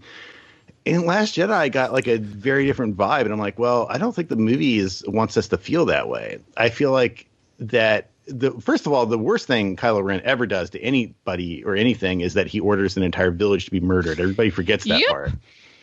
Um, but the way that he like when he this is mostly because Adam Driver is amazing at his job. But when he switches gears and he's like, "No, I'm Ben Solo again," and he seems like a completely different person. Yes, totally. I wasn't ready for That's like what made the, it the switch. for me. I like. I have a big problem with that. I have a big problem with the idea that he isn't responsible for what he did as Kylo Ren. Oh, I don't. I don't think that's what the movie was saying. I think that's what some people wanted the movie to say. But I and, and those people were very upset with this movie. So I, I don't think that's what the movie was saying at all. Because I think having the big romantic kiss at the end is uh, I think it's really deeply troubling. I don't like that. But if the movie really wanted us to feel the way that Robbo you kind of described, then he would have survived and gone back to the resistance and be like, "Hey guys, sorry about that." So that's why he had to die at the end. no, because he's still responsible for the deaths of dozens, if not Yeah. hundreds, if not thousands. He would have to So no, you don't get to come back, and he knows. He knows that. Like I think that that's his whole point. He's like, no, I I'm climbing up the face of this cliff to survive, so I can save this person, who like, you know, he loves. I don't think he knows how she feels about him at all, really. And he's like, no, I'm. This is this is what I'm here to do. I'm going to do this, and I'm going to die, and what happens happens. Like apparently, Jedi Heaven is easier to get into than like the University of Phoenix, but. I do. I do like that Rey is immediately over his death. Well, that's classic Star Wars. Uh, it, But yeah, I, I mean, it, all the all of that stuff except for the kiss, I really enjoyed between the two of them. I I was kind of hoping. I was like, they won't kiss, will they? Will they won't? And then they did, and for some reason, I was just like, kissing is great. But People should kiss. it's like I don't know why. Did you And I get what Emily's saying exactly. I I- get it. I really. Do. I totally do. But then I think about the dreamy look he gave her after they kissed, and I'm like, I would have kissed that face. keep kissing. I don't know. Like I think it's Emily's blank problem- look yeah. says so much. Yeah.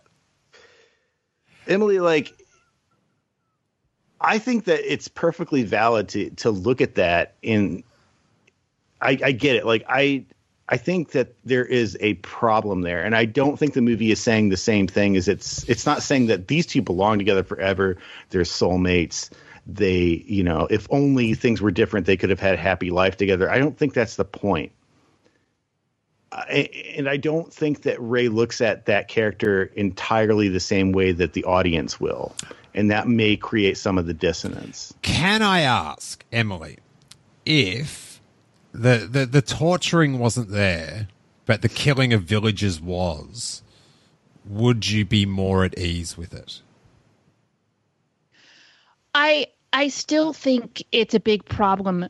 Like, but it's it's the torturing, and again, it's the you're nobody except me, which is such classic, like controlling, emotional, abusive behavior that I can't I can't ever I can't ever be behind anything that romantically links those characters. I I, don't- like I, f- I find it like like it it like it's the- deeply disturbing to me. And I know like the people who who are in the theater who I've talked to, and like this is not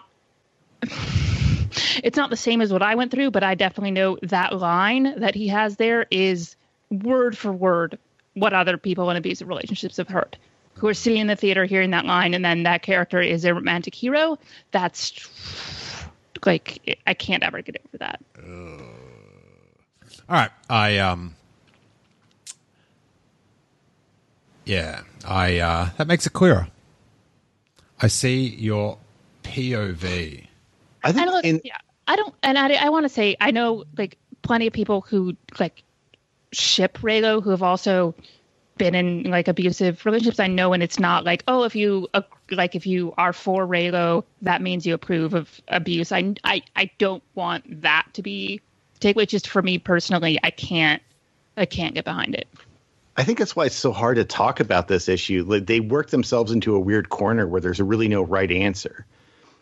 Because I think that feeling is 100% valid because exactly what you said. There's some people who have experienced that and how can you not hear him say like you're nobody, you're nothing, but not to me? Because that's ex- as you said, that is literally like that's what negging is and i've said it many times before that's what he's doing i think that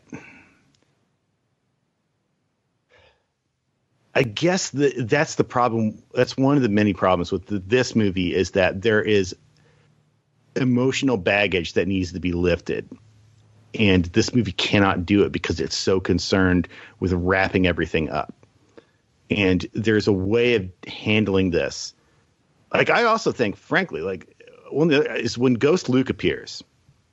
Jumping ahead just a little bit here, but when he appears, why doesn't he apologize to Rey? Why Because doesn't he say, "I'm sorry, I treated you like garbage"? because, like, look, I love. th- I'm on on the record. I not only predicted that Luke would do that, I wanted him to do that, but it's because I wanted it to fit within what I thought Luke should naturally the kind of mental place he should be in. He wants everybody to leave him alone, and he is happy to be as horrible as he has to be if people will just look at him with the same hatred he views himself with. That's all he wants in that Yeah, stage. but- but at the end, when he's a ghost, you're supposed to have it all together, and you'd be like, "Look, I am really sorry. I should have supported you when I had the chance, and I didn't. And please forgive me." Is what I wanted to hear. he didn't say that because the whole film was meant to uh, like n- like not touch on the things that some people found annoying about the last jedi I mean, he he says he was What? wrong. He admits he was wrong, like in that scene. No, he admits he was wrong to run away from his problems. He's saying, What you're doing, I get it, but I did that too, and I was wrong. He's not talking at all about, Hey, I tried to get you to leave when you were looking for anybody who could understand you, and you went right into the arms of somebody who could have seriously hurt you, and it's all my fault. I'm sorry. He doesn't say that.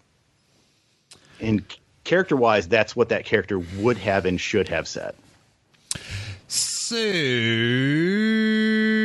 on Pasaana, they encounter Lando Calrissian, who leads them to the artifact's last known location in the desert. They're, th- sort of, again, odd. Like, Lando is gone now and then sort of just arrives back. But um, Kylo learns where Rey is through their force bond, which I really like, travels to Pasaana with the Knights of Ren.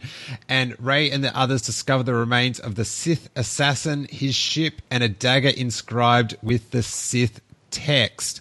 Now, whilst I found their explosion off the bikes into the quicksand rather comical, um, I like the quicksand. I hate quicksand. It's terror. it's terrified me since I was young. I just like that, like, I remember like on Tarzan or something, he had quicksand, and I was just like, I can't believe there's this quicksand just out there. Like, I sort of worried that like I'd come across some someday, and I'd have to do something. So I got very claustrophobic about the um, the, the, the quicksand coming back. So, and I kind of liked that it went down to those little tunnels. That was a little cool. relief for you. Oh, hey, everybody lives. yeah, I don't want to die in the quicksand. no, it's horrible. did, did, you, did you you seem like the sort of guy that would have been scared of some quicksand as a youth? When they hit the quicksand, I turned to Jesse and I was like, "Oh, it's my third grade nightmare. Great, Oh, I want to know what the other two are now. my third no Oh, third. third. Oh, okay. When I was in third grade, I was afraid of it. Oh, I see. I Hey, like what was everybody's biggest nightmare in the movie or in general. in general? Uh, stepping on a spider sack and a bunch of baby spiders coming. Oh, Wow, Jesus. Emily. I don't know.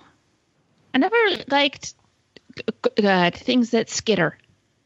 Mm, like roaches and stuff. Ugh, roach, anything that, that like or spiders, anything that moves weird with lots of legs. Apparently, Steele is quicksand. Rashad, Is this going to be used against me at some point in the future? everything will be used against. almost you at some definitely, point. yes. It's some like d- like Saw movie setup. Uh, I was always really scared of like spiders coming out of like the shower head or like the toilet if I was on it or something, or like snakes or something. You should have said, I was always afraid of being doused with money. Just drowning in hundred dollar notes. I was afraid to live in a world without pins. I don't get the joke. Okay. Um, Hi. so Rey and the others. Nobody, Just- nobody asked, but paper cut on your eyeball. Oh, That's I. It, I still a have kid? nightmares about that. Mine goes. Ever since I was like, ever since I first had a paper cut, I was like, man, that feels horrible. But if it was on my eyeball, that would be the worst thing ever. You could feel every granule Stop, of that paper stop, going stop, through your. Stop! Stop! Stop! Oof. Anyway, um, Rey and the others discover the remains of a Sith assassin, his ship, and a dagger inscribed with Sith text. Did we know he was a Sith assassin? Wasn't he a Jedi hunter or He was like a? Jedi hunter, right? That's Yeah. what Lando said. Yeah. this is the thing. The dagger, this dagger, they should be selling this on like late night television. It like it it cuts, it maps, it translates. There- There's so many things going on with this one dagger.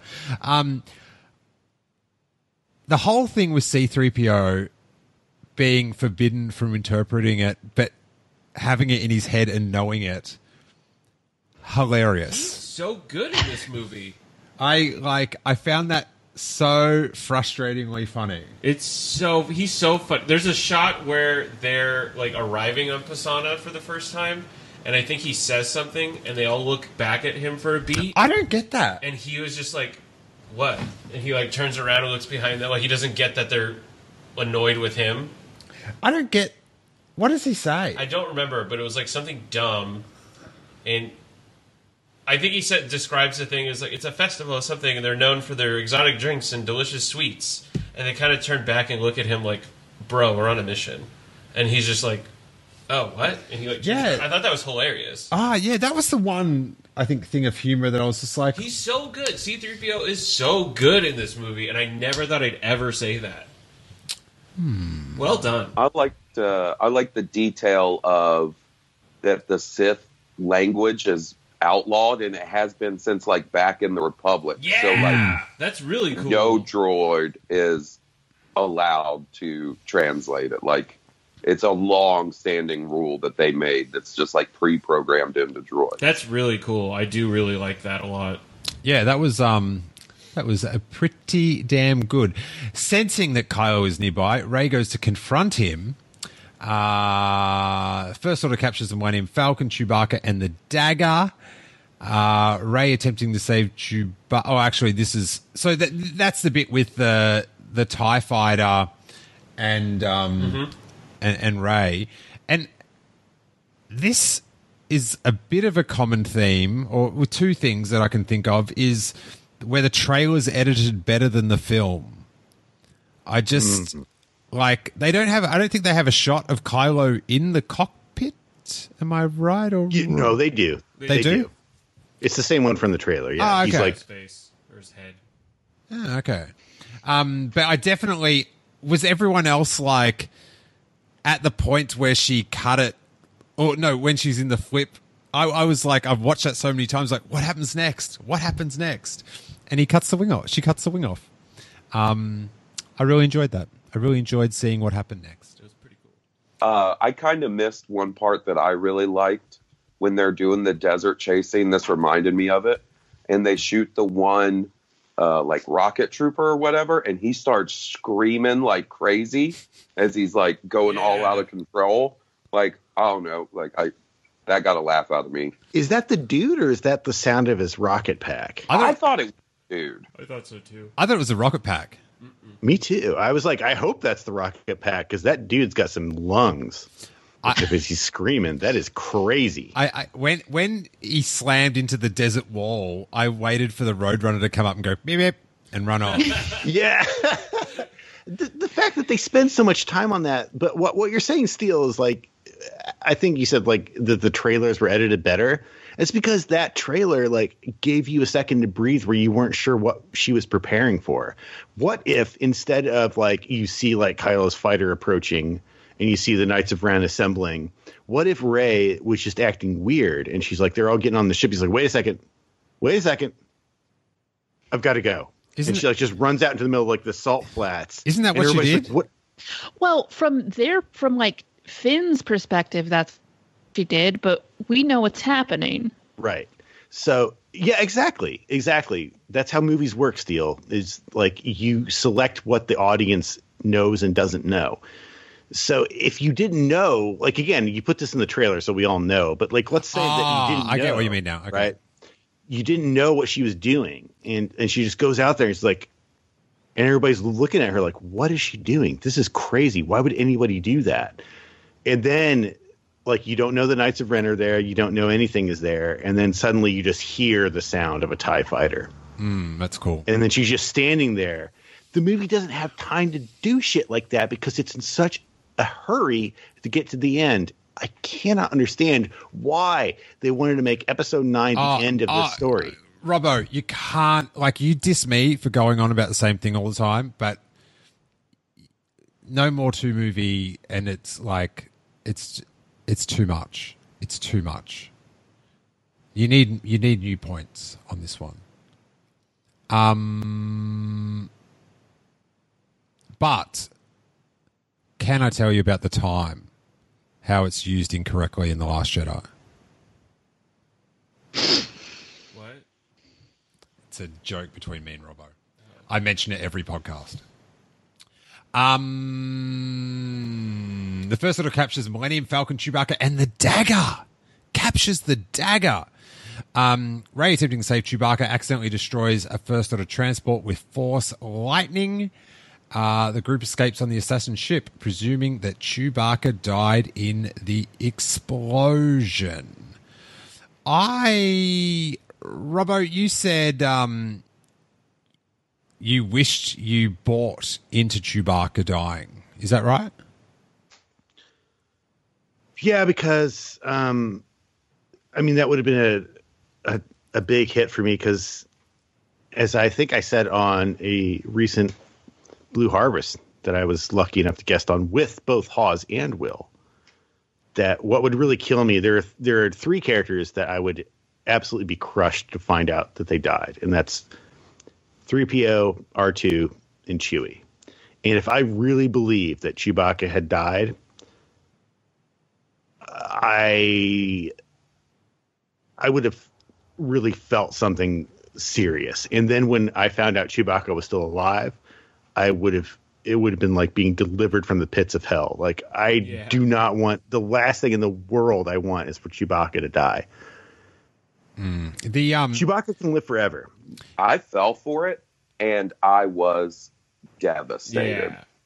Oh shit. In fact, all Jesse did last night to our friends at the house was make fun of how much I was crying when I thought Aw. Chewbacca was Oh, aw. was dead. because like it was a big enough nightmare that it was Chewie dying, and even worse that Rey was responsible in some way. I couldn't take it. I was so like when he showed up, I was so relieved. Yeah, I sadly, I don't know. I, I must have been thinking about it too much, but I like I remembered seeing the shot of Lando and Chewie in the Falcon from the trailer, so I was like, I was like, well, he's not dead.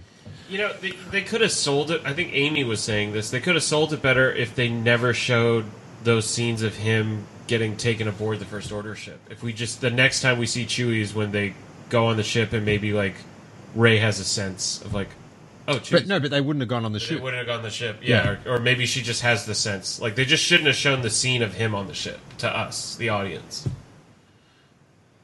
Yeah, Should've okay. I, been I, on that I'm not. ship. I'm not sure of how that. Okay, so they showed him and then Rey sensed. Yeah. Okay. Like a minute later, so then like there's like three minutes where we think he's dead, and then they're like, no, no, he's alive. yeah.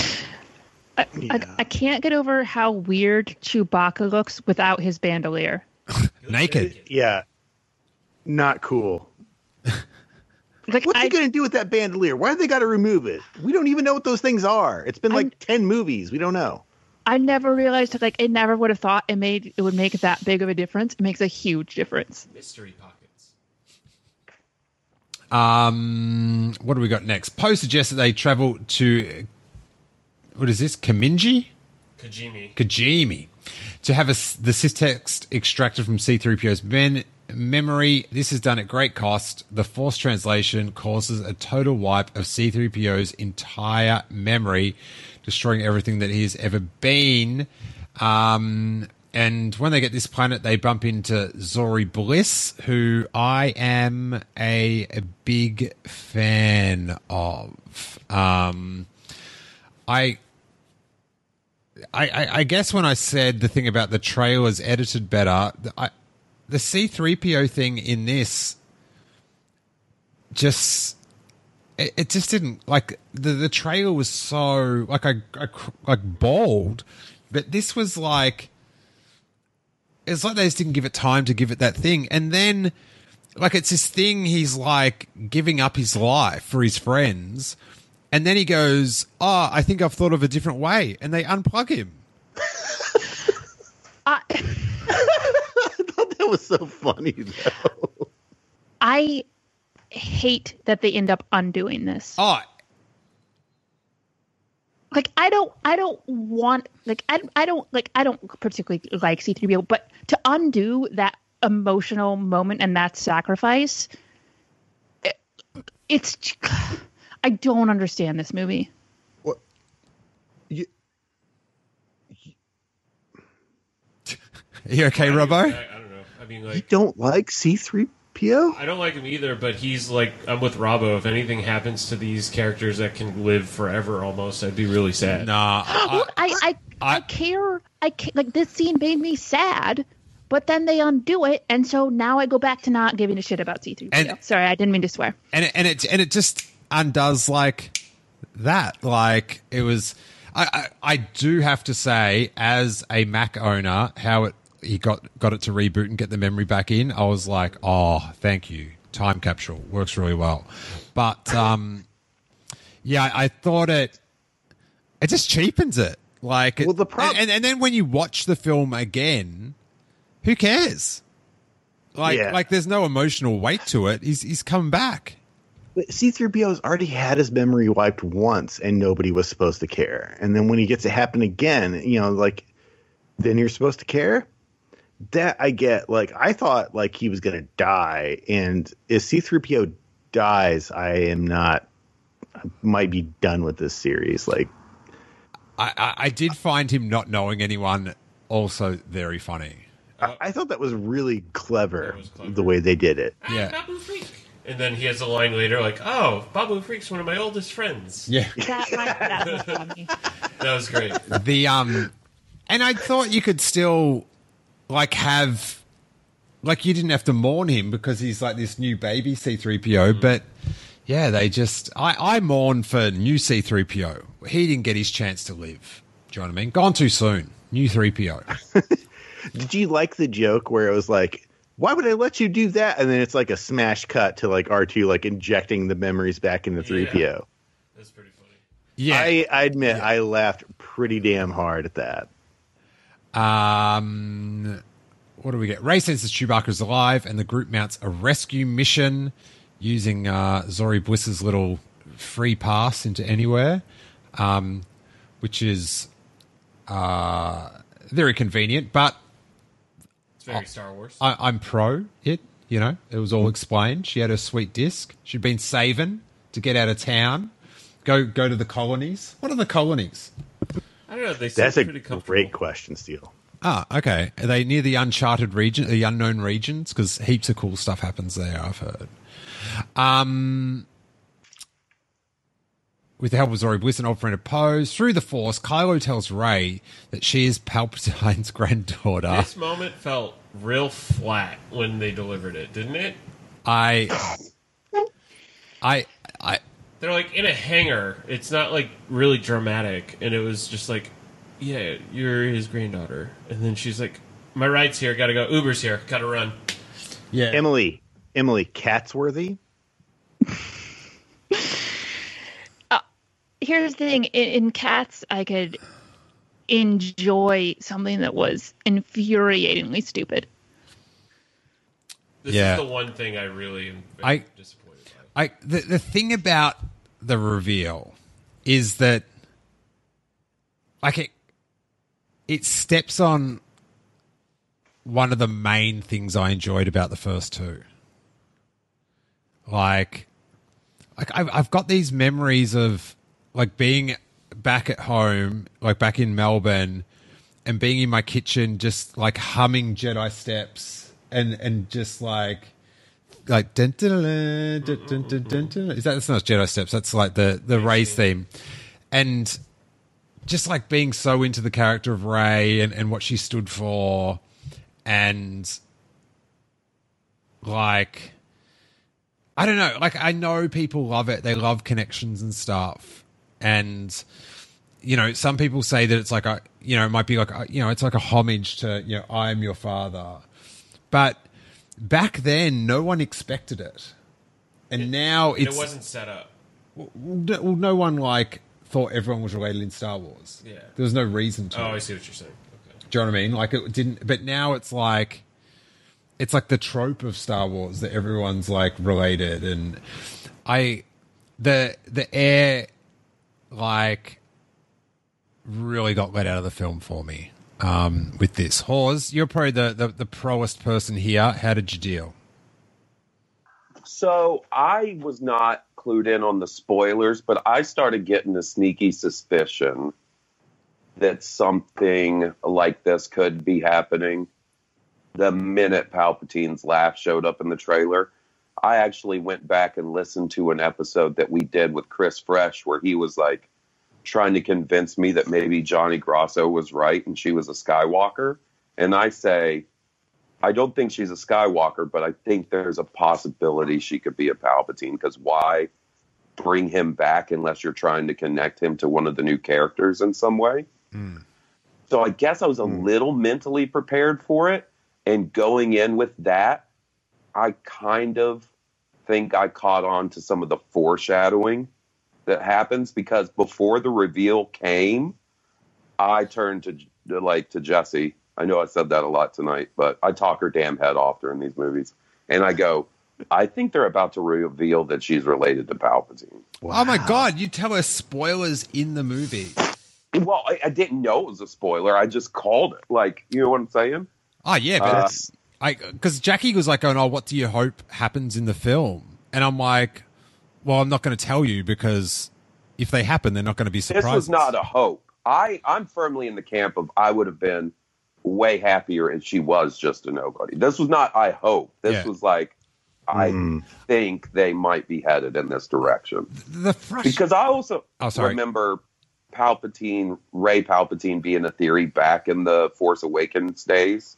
Um, But uh, so for in for myself, for them to do something that on paper I wasn't a huge fan of and didn't want them to do, I feel uh, I feel like they did at least an okay job doing that and me being like, well, okay, that's what the answer is.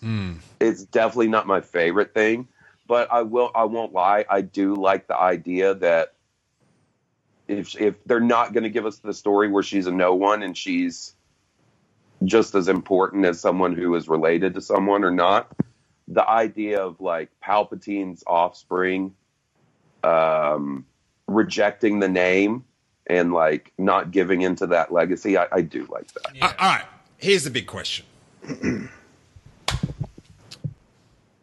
When's Sheev hooking up?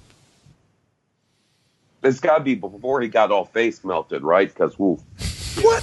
Sheev Palpatine fucks, apparently. Oh, I. I like the. Go ahead, Robbo. No. Okay, good, good, Robbo. Uh, I'm I'm wondering why there's a presumption that Palpatine cares about consent, but uh, okay. That is what That's I a was going to say. point. He's a horrible person. Good He's point. evil. He's horrible. what's interesting, and and this is thankfully, I'm so glad they didn't do this, but apparently, do you guys remember a couple of years ago, people were talking about those uh, unproduced Star Wars Underworld TV show Oh, That's scripts, right. and there was a storyline in that where Palpatine went evil because he got scorned by a woman. Oh my god. Oh, did that I actually? remember be- that, was that a thing? and I remember like that was a thing where I'm like, I, I'm. I think that was a moment where I'm like, I'm, I'm, I'm so glad Star Wars is like done because I can't. Yeah, Was- that was a real like I said, I'm glad they never. Yes, It yes, there was. was. A, the- it, he w- it was like um, I believe like a uh, political peer of his that like they met in the Senate or something, and she betrayed him. I, they didn't go into a lot of detail, but just gave sort of like Yeah, I description. I- I remember hearing that, and I've I wiped it from my mind because it was seemed so bad, and now forgot it's about back. it till just now. Yeah, I, I'm I'm feeling better about the Rise of Skywalker.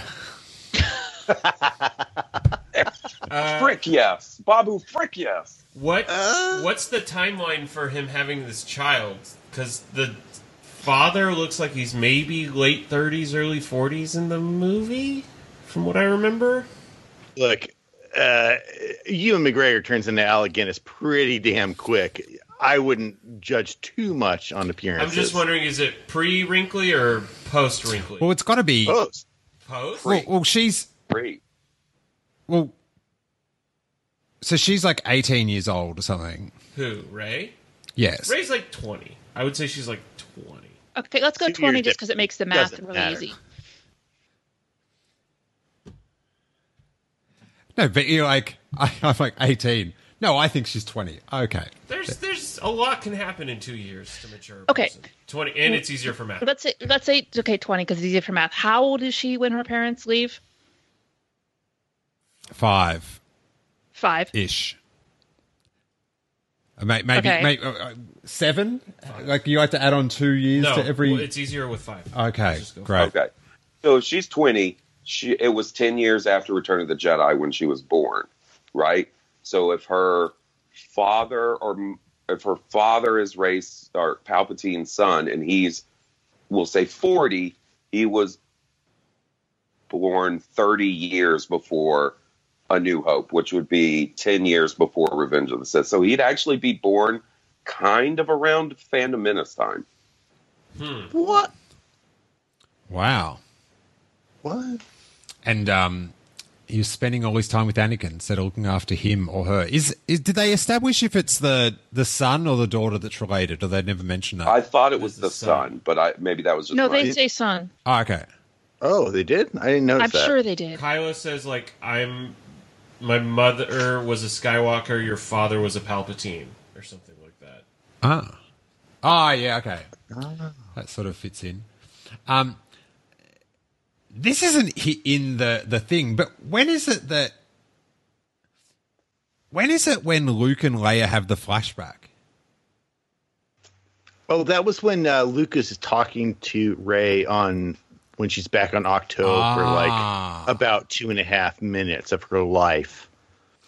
So the only reason they went back was to get the X-wing, yeah. In story, like as far as No, as in story, the only the reason why they went back was to establish that Rey wanted no part of what was going to Oh, happen. okay, yeah, yeah, yeah. Because um, yeah, it's it, it, I don't want to get all Robbo on this one, but like Luke did use the wing of the X-wing for his door. He did indeed. Uh, and I'm still not convinced that that X-wing you see in the water in the Last Jedi isn't one of the new style X-wings. it is. Originally, it was. Yeah, it was a blue right. one. Yeah, Right. So Republic. they completely changed the style, unless for some reason, Yeah. and this is he, ridiculous. he had Luke heaps of them has down there. two. Yeah, yeah. He was like, um, uh, let's take two. Hey. Well, I guess he needed something to carry all his stuff in. Did he like tie one to the back of the one he was flying? Probably And Yeah, it's like when like, you see a wood. car hauling another car on the highway. Oh, speaking of that, I loved the three Tie fighters towing the Millennium Falcon for some weird reason. I was just like, ah, that's cool. They're, they're towing it. They don't have tractor beams, Steele. What are they, What else are they going to do? I know. I thought it was sick. I just Yeah, liked it. cool. It's like oh, it's, it's what did pe- yeah. sorry, am I? No, I was gonna say going back to the Millennium Falcon, like what did people think of the the Hux being the spy thing? I I like knew for sure that Hux was going to turn on Kylo Ren because Last Jedi told us he would. Yeah, I was hoping it would be in a like more he was actually going to be in the movie sort of way, but it still made me laugh. I liked it. I know some people really don't like it, but I like that he was like politically, like he was going to like he was going to just help him fail, so then he could take over or, or get killed and stuff. I, I, I sort of I, I liked his motivation in it. Yeah.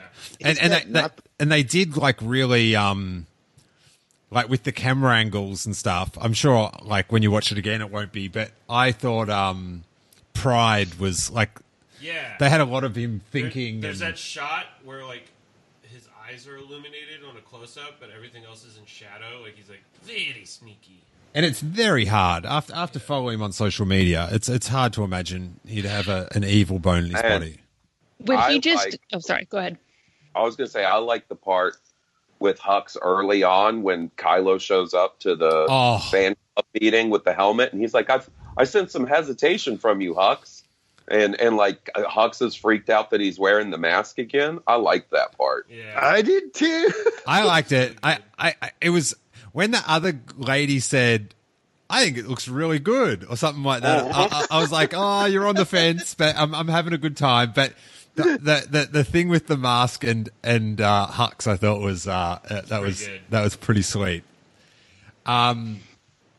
Uh, Palpatine. Oh, so so through the Force, Kylo tells Rey that she is a Palpatine's granddaughter. Palpatine had ordered her death as a child, fearing her power, which doesn't seem like a Palpatine thing to do. Wait, But he didn't really. That's what Kylo tells her, and then remember, ah, they're like, he didn't want her dead; he wanted her alive. gotcha. I forget how they find that out in the movie. I, oh, I think D-O the, tells- the droid, yeah. Um. Okay, Rey recovers the dagger and has visions of the assassin using it to kill her parents. Again, best dagger in the universe, does everything. General Hux discovers the group and reveals himself to be the spy. He allows them to escape on the Falcon, but is executed for treason. Love the execution. That Me was great. too. That was so cool. And Love Richard E. Grant. and the Star Destroyer destroys. How do you say that one? Kajimi. Kajimi, uh, using a super laser cannon. Now, for all this, like, you know, bring back the EU, th- this film, it's so EU.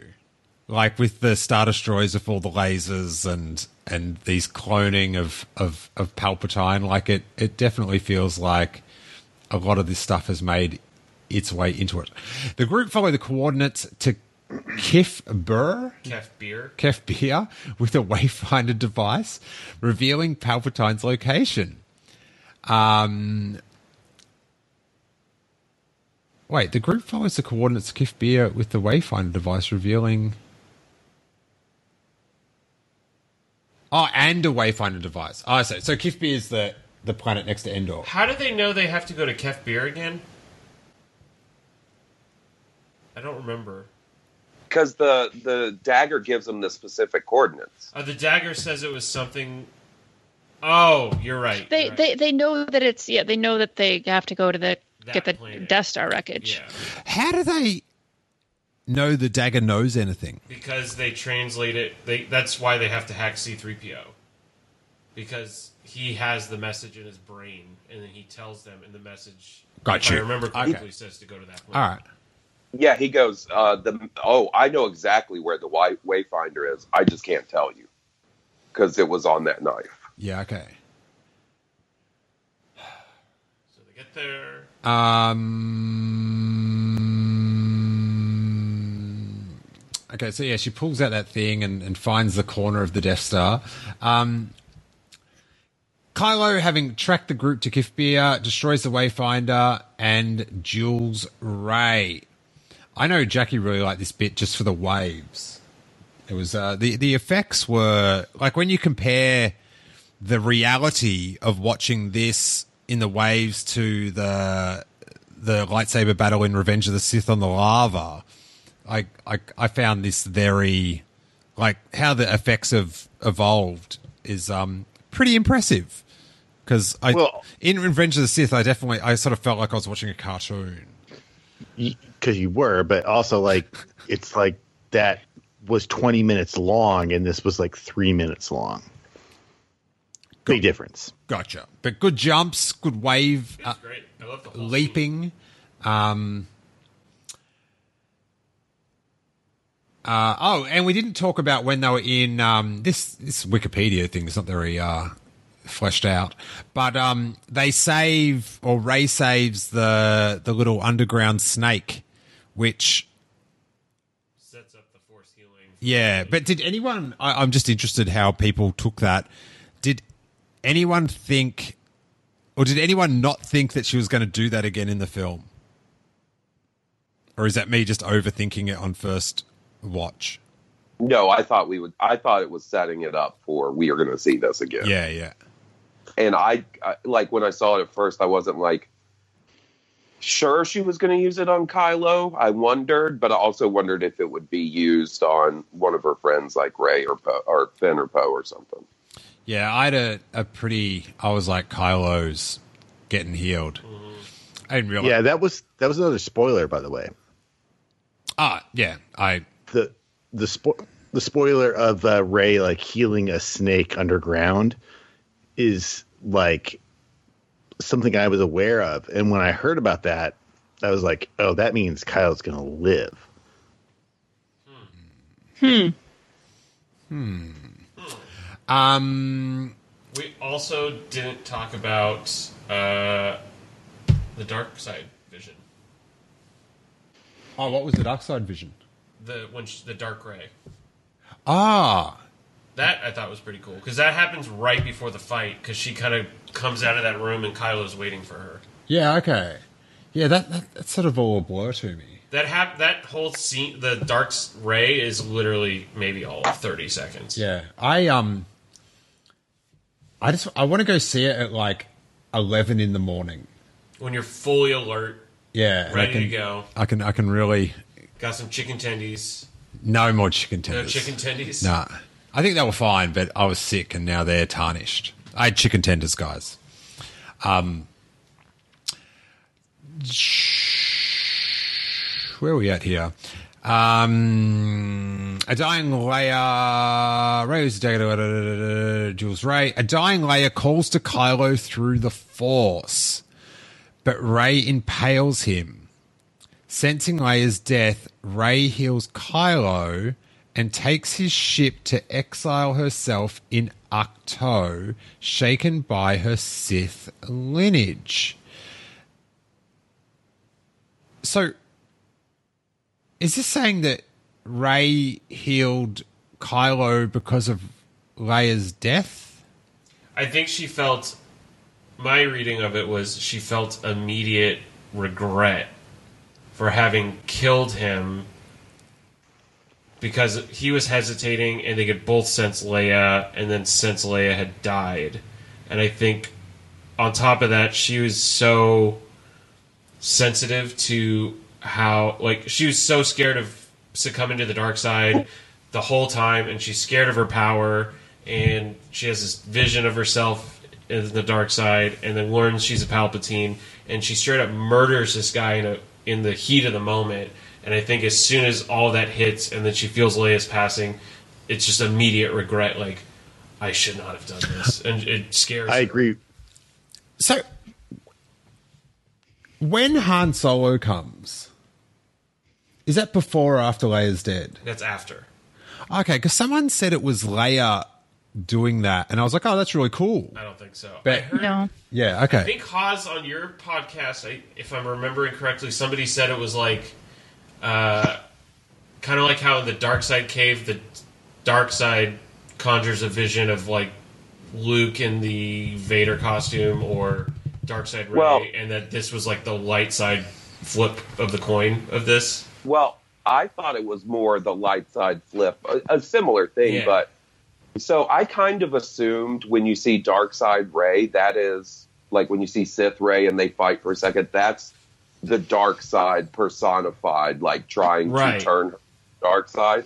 And I thought the Han Solo thing, if that's the case, the Han Solo thing is the flip. It's the light side personified coming to Kylo and being like trying to help him along the path. I think that's the truth. I think that's what it is. Excellent, excellent idea, Hawes. Now, one of the catchphrases that we love is if it's done right. And on paper, Han Solo coming in a vision to Kylo Ren sounds pretty iffy. But maybe it's good if it's done right. I thought it was done extremely well. Um, I it, it is telling that that was one of the best scripted scenes of the movie because Harrison Ford does have a habit for, uh, or, or just going, no, we're, we're going to change this because I, I, I, I thought how it is ex- like it's really made clear that it's not his ghost was like Yeah. super well done. So in my my Harrison Ford, you know, fan theories is that he says like, yeah, we gotta explain this a little better. Did uh, were you gone at that point last night? Yeah, I, I'd gone by then. Jackie's reaction was priceless. Ah, I bet. She literally, like, when he came on screen, was like, and then just kept sinking lower and lower and lower into her chair, into shock as the scene went on. It was amazing. Uh, how, how did um Emily? How did you uh, go with Harrison's return? I mean, it's hard because like I I love Harrison Ford and I love Han Solo so much, but this is one of the things where like I, I wanted to be feeling so much more than I was. Hmm. I, I, I think maybe a hard like the thing about the film is it opens with the line "the dead speak," and they all speak. All the all the dead speak. Like even C three PO is is he's back from the dead. He's speaking as well. But there is like there's a lot of you know these. I, I, think my least favorite thing in Star Wars is people coming back from the dead. Like Darth Maul. Oh, killing me. Um, yeah, I always like, like you know, you got Force Ghosts. Um, but I that said, I I just I I, I loved it. I did too. I I, I, I, I just surprised that I liked it as much as I did. That was awesome. I thought it was a true if it's done well moment. Uh, what did you think, Skeletor? Ryan Reynolds here from Mint Mobile. With the price of just about everything going up during inflation, we thought we'd bring our prices down. So to help us, we brought in a reverse auctioneer, which is apparently a thing. Mint Mobile unlimited premium wireless. Ready to get 30, 30, bit to get 30, bit to get 20, 20, 20, bit to get 20, 20, bit to get 15, 15, 15, 15 just 15 bucks a month. So, Give it a try at mintmobile.com slash switch. $45 upfront for three months plus taxes and fees. Promo rate for new customers for limited time. Unlimited more than 40 gigabytes per month. Slows. Full terms at mintmobile.com.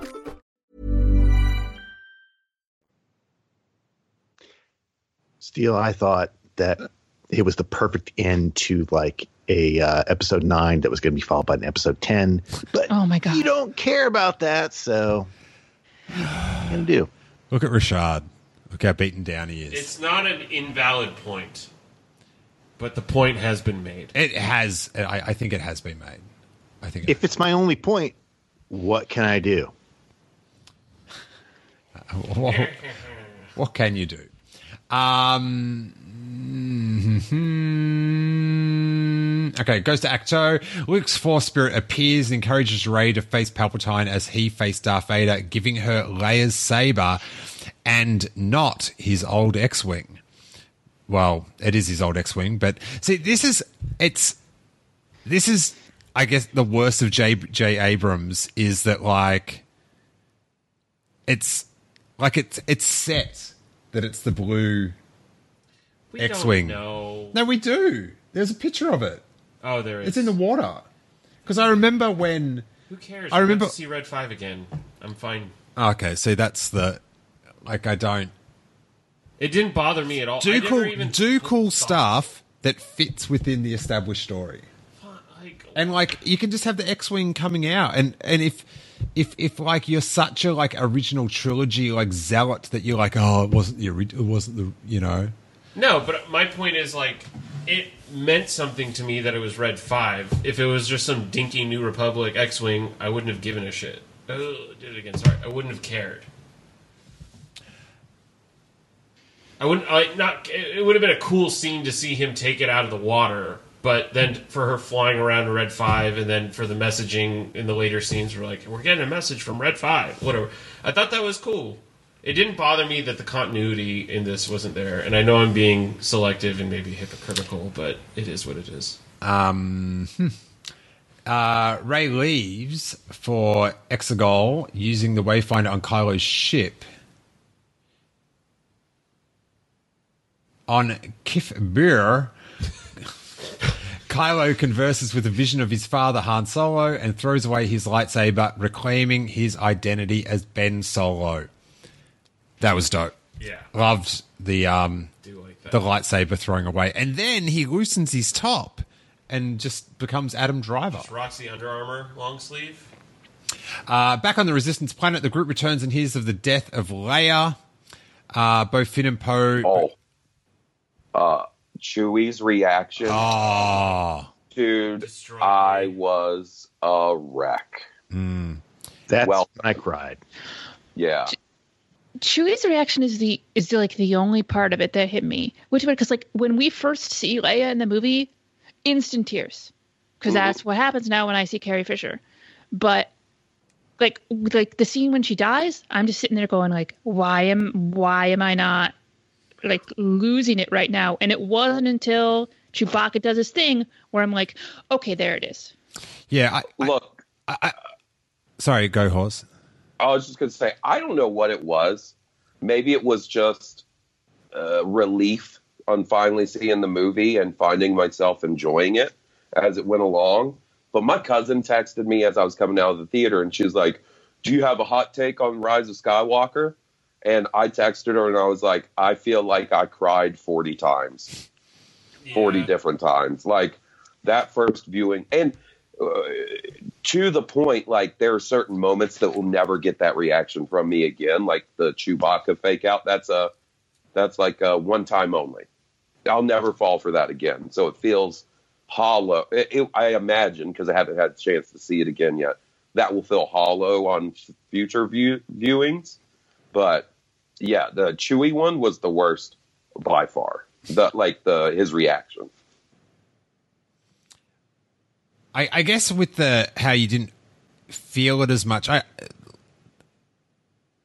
I think you got to consider they didn't have really much to work with. Here's the thing though, is You don't actually It's- really see it- it. the thing is like and i feel like this thing like like some of that footage is so like weirdly done and obviously obviously edited and stuff which but thing is like you, they know like it's not like she died halfway through filming like they knew what the limitations were and still wrote this movie the way they did so some of that stuff when they're obviously just talking to some like uh, like leia's back and you like this very like stilted, cut together lines and stuff. I mean, you like yeah, they had very little to work with, but I I, I think then maybe they should have written things differently. What did you guys think of the uh, the flashback to the lightsaber training?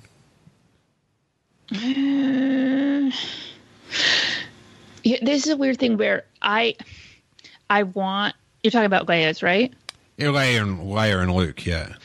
Like I I like that the idea that yes, like all these confirmations of Leia being being force sensitive and all that stuff that we knew, but that the, a certain portion of fandom like freaked out about in the last movie, and so it's nice to have to be like, no, this has always been there. I don't know, like the way the fact that she went all this way through the entire training and then had a vision about her future son, so gave it up. I didn't quite get. Yeah, I, I guess I didn't really think. I just they just said it, and I went, "Oh, okay." Yeah, That's- kinda just it, it just But- kept going. I um, I just wish they showed their. I know the effects and that, but I just the fact that you didn't know it was them, or I didn't, or I didn't know it was Luke because he had that weird. I thought it was like an alien, and then it sort of reveals to be him. I was like, oh, I wish. Like I didn't get to enjoy it when they were lightsaber training. Like it wasn't until they stopped that I was like, ah, that's Luke. Yeah, So, ignite the green guys. Come on. technically happened. technically. Twi- Always the flashback, never the present. It's just not right.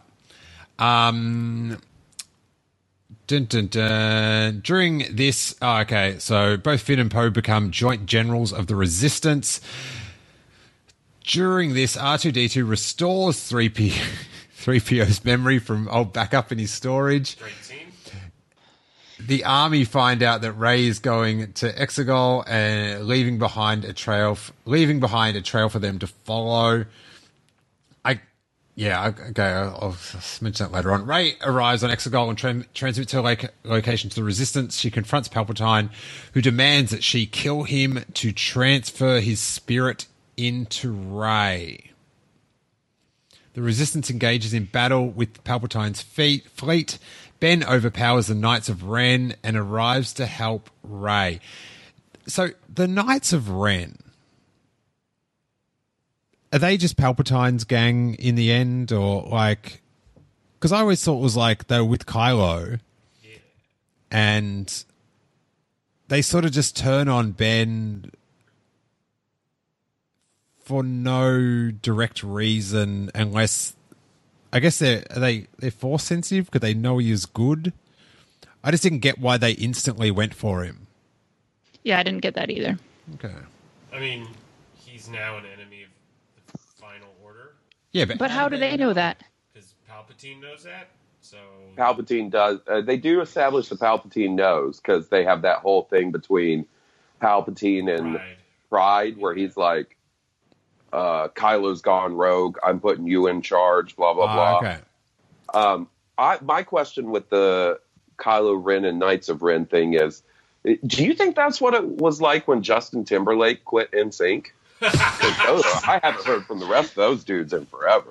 Who knows what Chris Kirkpatrick is up to? I can't believe you can name any of the others. Yeah, that's- Joey Fatone, Lance Bass, Because JC and I can't take credit for that idea because Jesse during the movie was like, they're like a boy band kind of. an, That's funny. an angry boy brand, angry boy bra. Um, I have an. Okay, we'll maybe get to it. It's a very small question. Okay.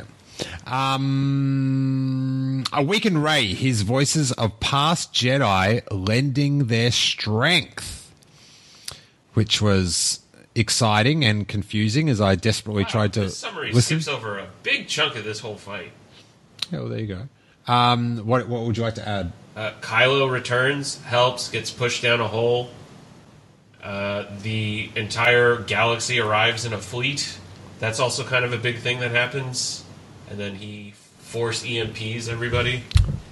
Oh yeah, it does uh, leave out a fair bit actually. Um, that's Wikipedia for you. Um, but Palpatine attacks her with lightning, but Rey deflects it using two lightsabers, killing him. But for how long?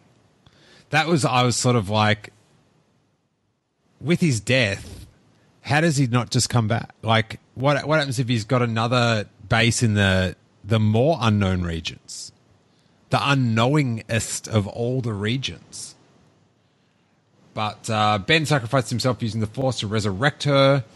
The two kiss before Ben fades away and becomes one with the Force.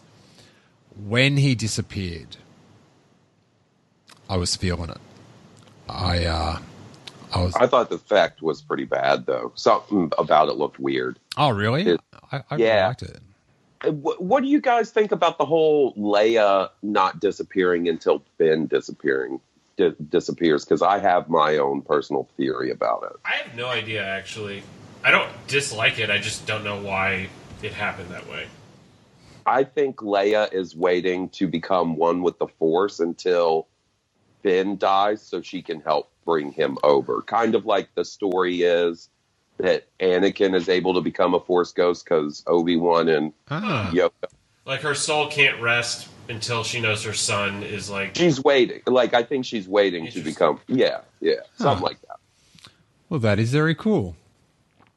Um, I know. Here we go. just- oh, sorry, sorry. Go, Emily. No, I was just going to ask if this Wikipedia like ignores everything else that's going on at the same time, but maybe they just have it separate. Uh, yeah, well, they just have this. Lando leads the resistance, now backed by reinforcements, to destroy the remainder of Palpatine's armada. Okay, we need to pause for just one second because this question is real dumb and I don't know if it can be answered. Oh boy. Where, why is Poe flying with R2 and not BB-8? And where I- is BB-8? Ooh, ooh, I, I was annoyed. It didn't I bother me, but I just kept thinking, wait, did I forget where BB-8 is? Where is he doing? What is he doing? Is he doing something important that I don't? He's on the ground with Finn and or not Oh, yeah, he's rolling with the yeah. horse. Okay, yeah, yeah, yeah, yeah. yeah. Rolling with the horses. Yeah, yeah, dude. because Finn is like, "You're doing great, BB-8. right, Keep going." Right. Okay. Uh, but then, managed. like, does Poe and R two D two have a mo- like? It's they don't really have a moment or anything to like enjoy the fact that R two D 2s there, does he? Or am I? I've only seen this bit of the film once. I don't remember. Yeah. But I do like that whole scene where they're on the Star Destroyer and fighting, and then they end up hacking like the turret, whatever that was. Oh yeah, that was cool. Yeah, I just wish they hadn't shown that. Like, Yeah, this the whole reveal of all the the entire yeah, like, because the whole time I'm just like, people. well, they're coming. Well, because the oh, like the thing that's so cool about that is the reveal, and then it sort of like the rest of that battle didn't do much for me. Like the part on the Star Destroyer did, but the space parts didn't. But that reveal is so good. Yeah, it would have been so cool to just see it for the first time then. Oh, could you imagine the pop? Like that. That was that was the um, as they say the uh, the uh, the end game moment. Uh, and I liked that the I guess we're calling them the final order. They're like, who, who are they? And they're like, they're just people. I do really like that. Yeah, that was cool. It's just like the galaxy rallied. It was like anybody with a ship and a gun just show up. Could have done without that name though. People. No, the final order. Yeah. Um, dun, dun, dun, dun. I so me and Horse was I talking about this to you today about so the Star Destroyers had no one in them. I think a large amount of them had, I mean, just logistically had to be unmanned, Really? right? I got the impression that when Palpatine talks to General Pryde, he's like, I need you to take everybody you have left and man these Star Destroyers. And I don't think there was enough people, unless they were filled with more weird Sith cult guys in black hoods, but that was never established if they were, right? Well- like, okay, this may be really dumb. Are when there's the big when your Palpatine is giving his big scary I'm Palpatine and I'm evil speech and there's all the all the guys in the audience. What are, are, are they spirits? No, I. I- so- mm. Because they don't they actually- disappear? Well, no, they get. You see some of them getting crushed by the rubble and stuff when when Palpatine explodes and like it sends out the shockwave. A little detail that is in the visual dictionary that should have been in the movie, in my opinion, is that those Sith cultists have been infiltrating everywhere. Like there's Sith cultists that are in the Senate. There are Sith cultists that uh, are in the Resistance. Like they they have been slowly infiltrating all kinds of different areas. Oh, wow. Interesting. Yeah, That's weird. yeah. Seems like a and thing and that could have been in a movie. and they kind of imply, yeah, they kind of imply in the visual dictionary that the Sith cultists are kind of what kept the New Republic from uh, being as successful as it could be. Ah. Because, like in they were like- Bloodline, they establish like that the New Republic is just constantly infighting and things, and they don't really get anything done. So it's like they're undermining the New Republic. Yeah, from the inside. Interesting. I I'm learning I so thought- much. I thought that what Palpatine was saying is like, "Oh, the Sith live within me." I thought that he was like saying that those were all like the ghosts of all the former Sith people. I I don't think so. I think those were just supposed to be regular folks because, like I said, you do see some of them getting crushed. Yeah. Okay. I thought I- they were yeah. just like cultists that were also partially responsible for bringing him back. Pretty damn Alright. lazy cultists, then.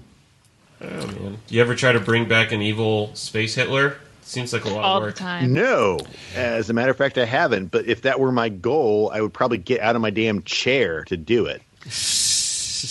Hey, one thing I was wondering, and this is not uh, it's not about the movie, but more about the reaction to it because I've I've had a couple things muted still on Twitter. Is with all the the uh, flack that Force Awakens got for for Starkiller Base, and oh, it's another Death Star. Did people have a problem with the planet destroying? Oh, I've had I've, some people. I Um, mean, I, just, I I, hadn't I hadn't seen the sort of reaction to it that I saw to Starkiller Base, and I was just curious. I mean, that's kind of the least of this movie's problems, yeah. really. I mean, I rolled it? my eyes and I moved on. That was about it. Bravo, didn't you say you liked this movie? I did. I said I thought like in terms of like how well it was done, it was pretty poor. But in terms of how happy it made me, Yeah. made me really happy. Yeah. And I don't really know how to explain that. And maybe this isn't the right space to do it in. I don't know. Like I, I just felt like it was I I guess I was just expecting to be let down and I kind of was, but I wasn't let down as far as I thought I would be. like I kind of I know what you're saying, Robbo, because if you stop to think about a lot of this stuff, like we've done tonight, most of this movie doesn't add up.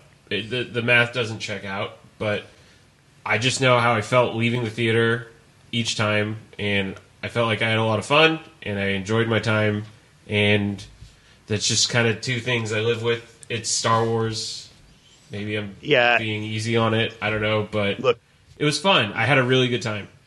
Yeah, we've all lived through much worse Star Wars movies than this. Yes. Much worse. Absolutely. Exponentially worse.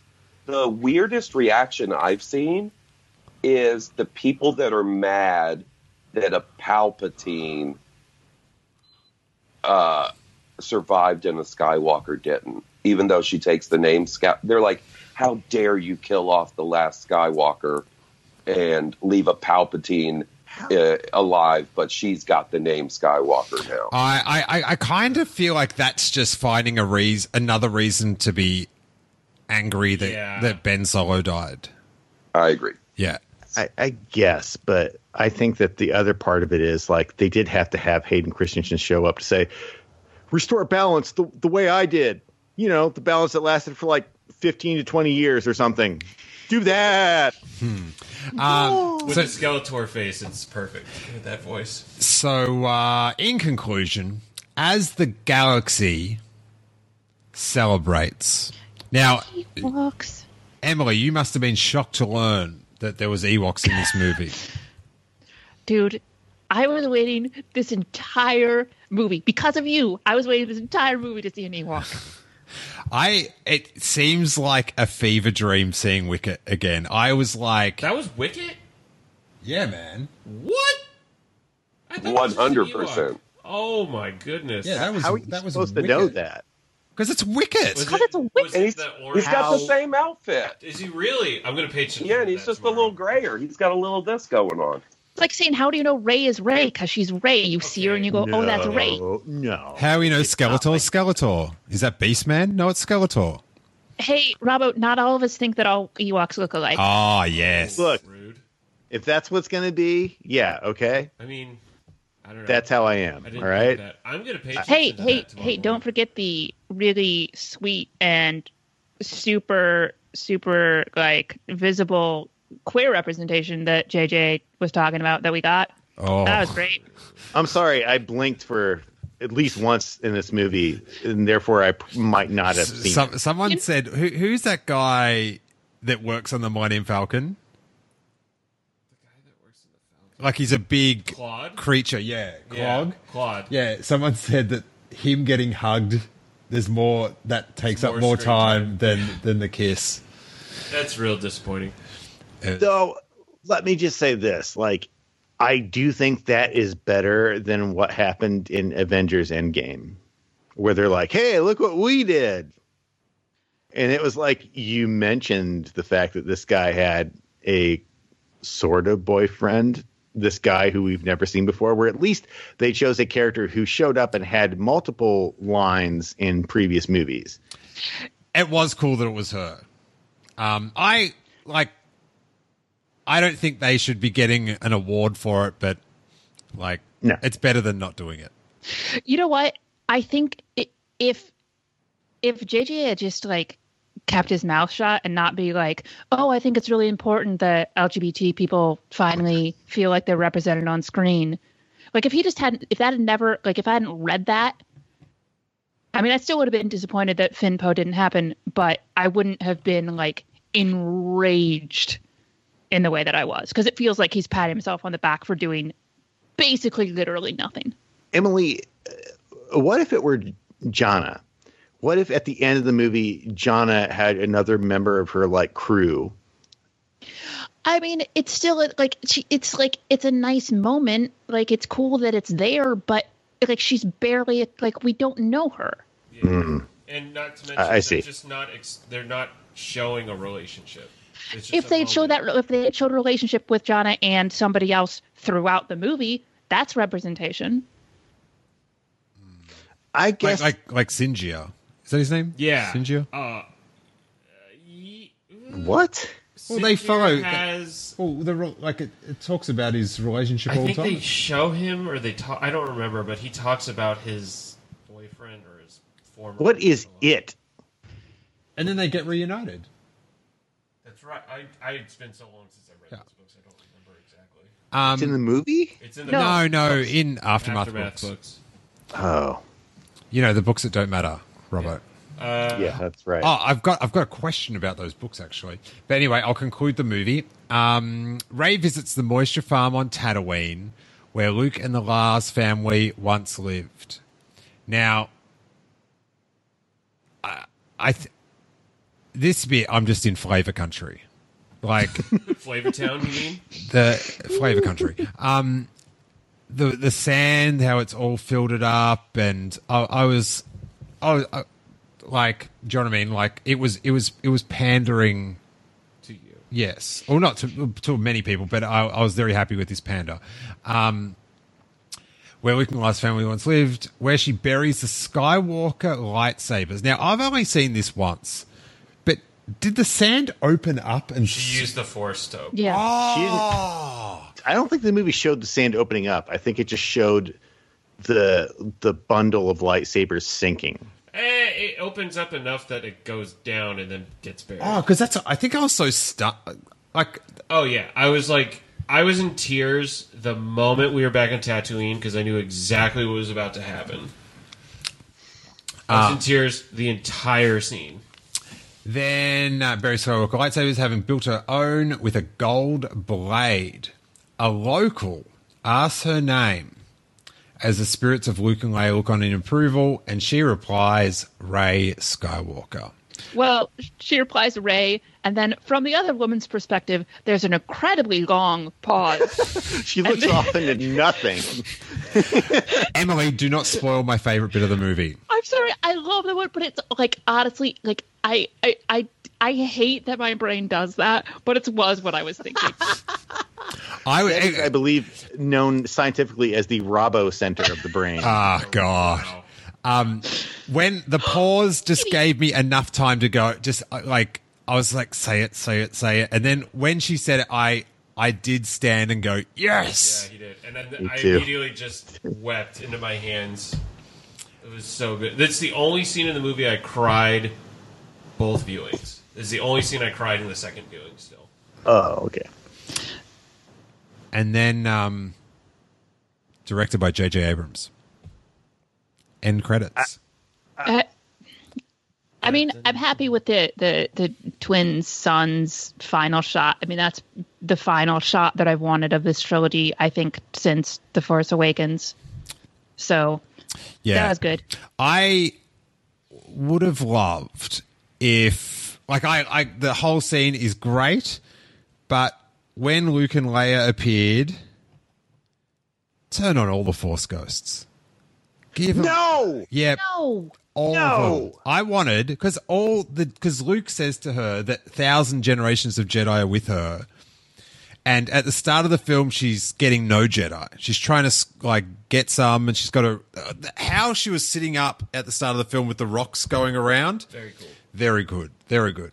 Um, I would have liked for then for Kylo to appear, and then Yoda, then Mace Windu, then Qui Gon Jinn, then like prequel Jedi, and then Those were prequel Jedi. uh, shut up, How'd you- Robbo, You're I'm killing of me. the opinion what you're describing would have worked better during the Palpatine fight when she's talking to them and you hear them. Maybe she stands up and they're behind her as she approaches. But- and the, I just would have loved the visual of the ta- desolate Tatooine desert being Filled filled with with, like the thousand generations of Jedi. It's a nice concept. Would have been, Um, I think I'm I'm with Steele in part, but I I want wanted Kylo or Ben and Anakin is there. Like if those two had been there with Luke and Leia, because she's taking the name Skywalker, it would have been neat for the rest of the or the you know the Skywalker Force Ghost to be looking on her, like over her when she declares that. I don't because you specifically make Kylo disappear, and that sort of denotes that he can then become a Force ghost, and we've already gotten Force Ghost Anakin. I don't see why they didn't do that. Yeah. uh, I definitely would heavily pitch for four of them. You know, to have to have all the Skywalkers there, and I, I you know, and and maybe you know for the the Ben Solo fans, that would have been some solace for them that you know he's like happy in the afterlife with his family and stuff. That's it wouldn't have been enough. What they wanted was something very, very different, and I did not know the extent of what they wanted until I saw the depths of their hatred for this movie. yeah, the whole That's an entirely different episode, though. Yeah, Like, the, the whole, the whole podcast. spoiling the film because you don't like the ending that you heard about is I, I'm not even talking about that. I'm talking about people who, as soon as they saw the movie, like had Last Jedi esque reactions to it in terms of like their immediate throwing all of Lucasfilm under the bus, accusing them of misogyny. That broke my heart because, as you'll recall, Steele, like I really wanted to give the, those very same people the benefit of the doubt. And I was wrong. I It is it's a bummer. I I said something very similar to Steele. I said, uh, I this has been maybe going back a year or so. I said to Steele, like, I just hope for people like us that like the Last Jedi, and when I say us, I mean not just everybody here, but like in general, right? Uh, If they don't get exactly what they want out of episode nine, they don't. They remember how they told everybody that didn't like the Last Jedi, well, like you went in with the wrong expectations. That's not what the story turned out to be, right?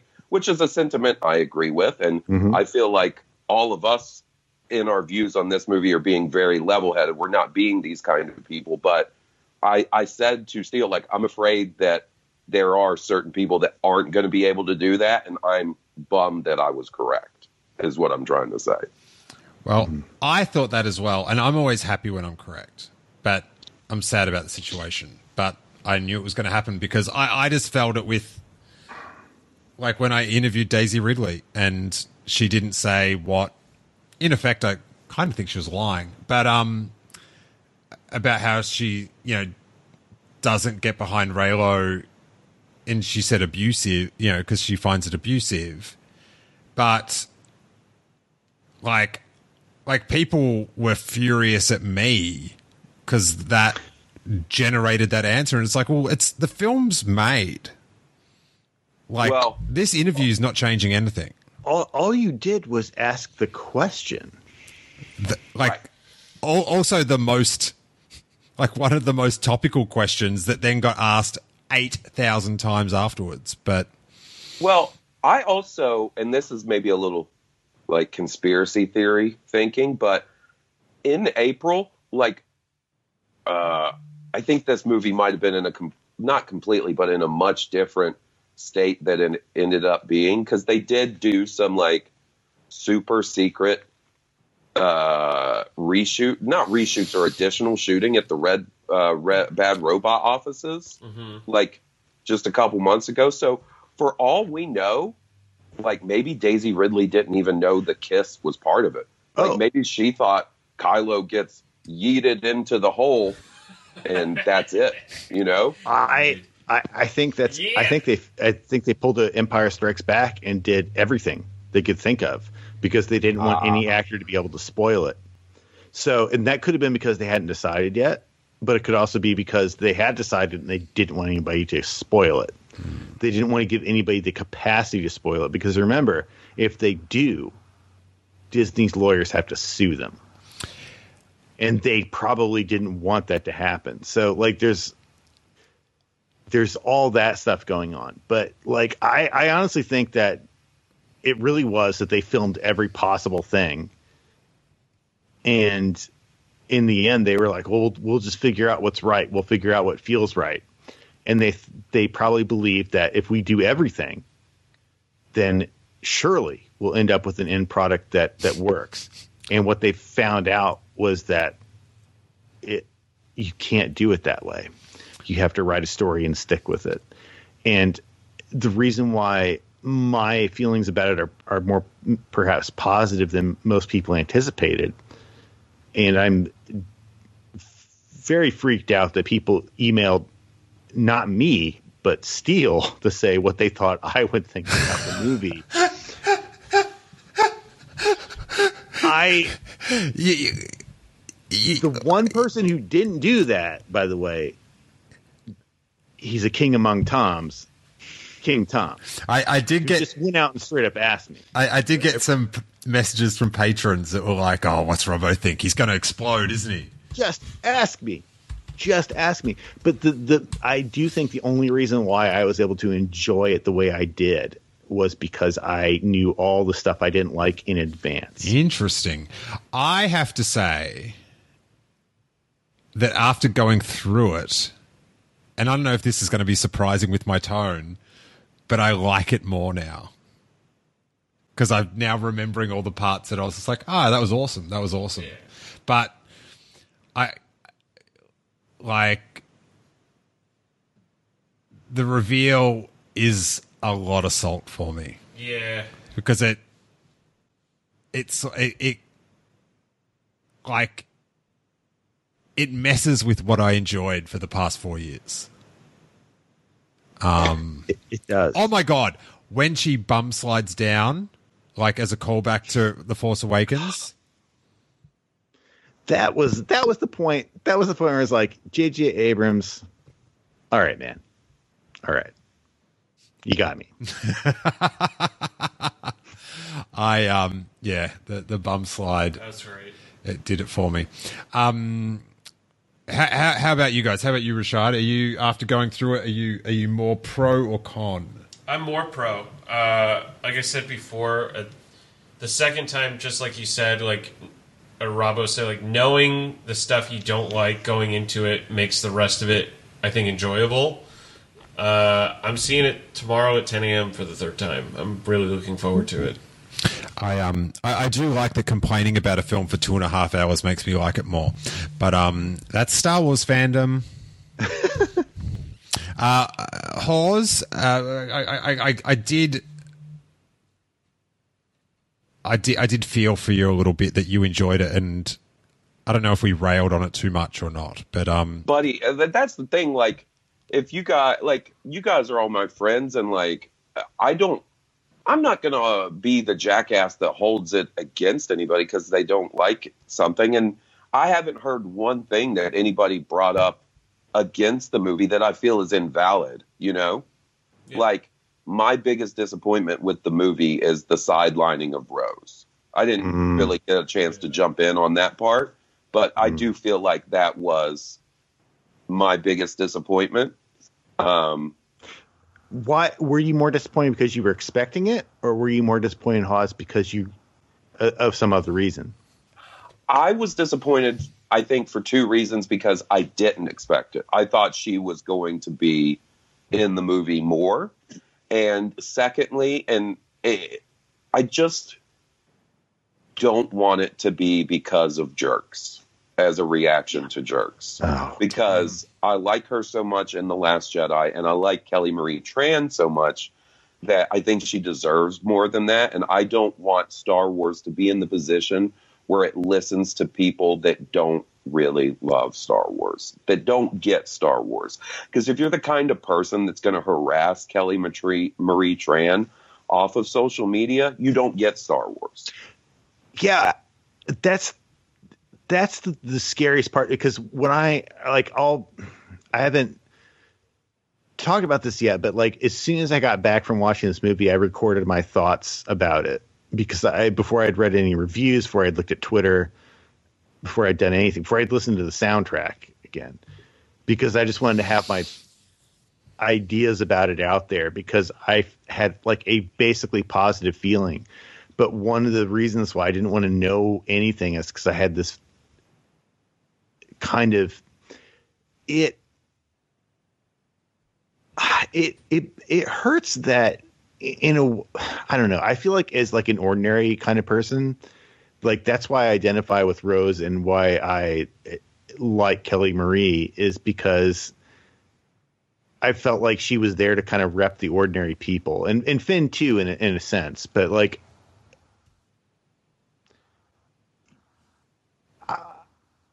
that's a, that's an excellent point.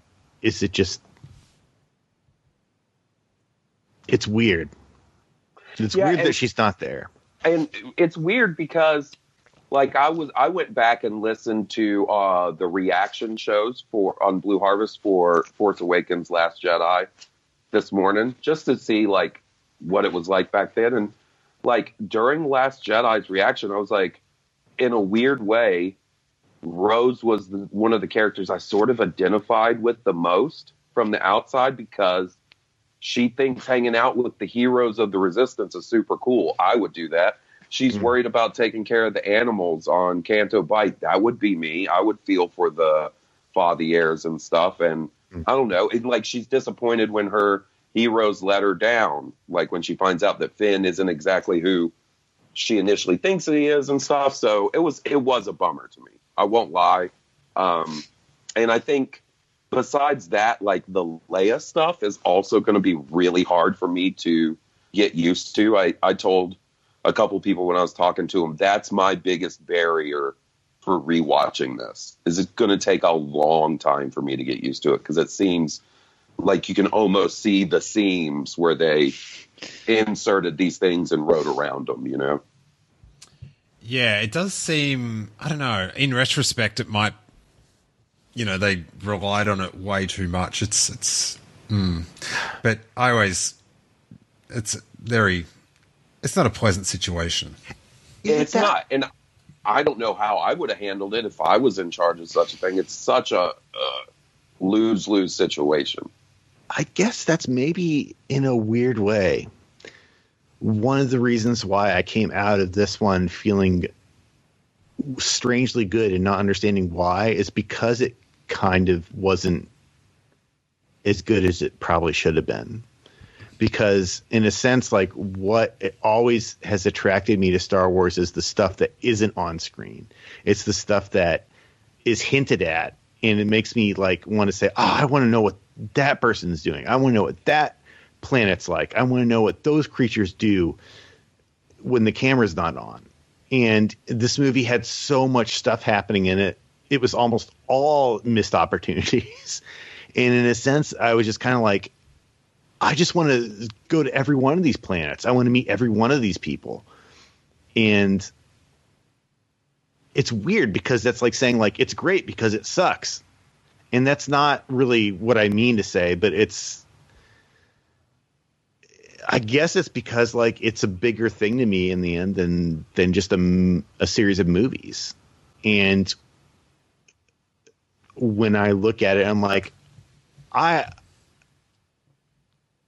I'm glad that you know, like it's uh, if I were telling a story, I would want some of these characters to just straight up die because it'd be more emotional, it'd be more impactful. But at the same time, I was I don't think anyone's really even mentioned this about it, it, with with the exception of of Adam Driver, Ben Solo.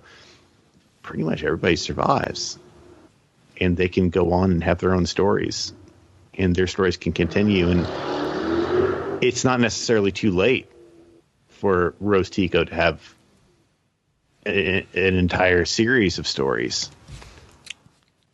Maybe. Yeah, I would not be holding my breath at this point. I just let me have it for now. Uh, Emily, what are your final thoughts, buddy? I'm um, revising my score to a three. I just um, uh, like like I said before. There's like there is stuff I really like here. I love. I, I like Babu Frik. I like um, D-O.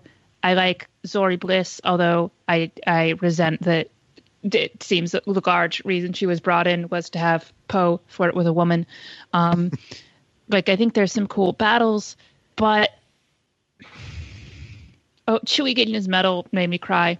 Oh, that that, that was dope. Oh, like that was fantastic. But the the problems that I have with this movie aren't aren't just the messy storytelling, which I I think I could kind of accept, and I can deal with some bad pacing, but I mean that the the Rey Palpatine thing is it it's a like it's a reversal on everything that I've liked about what this these movies were telling before, and that that's like that's a red line for me. Like I I'm not going to get past that, and it's annoying me because I don't even like I don't know how to go back to those other two movies now.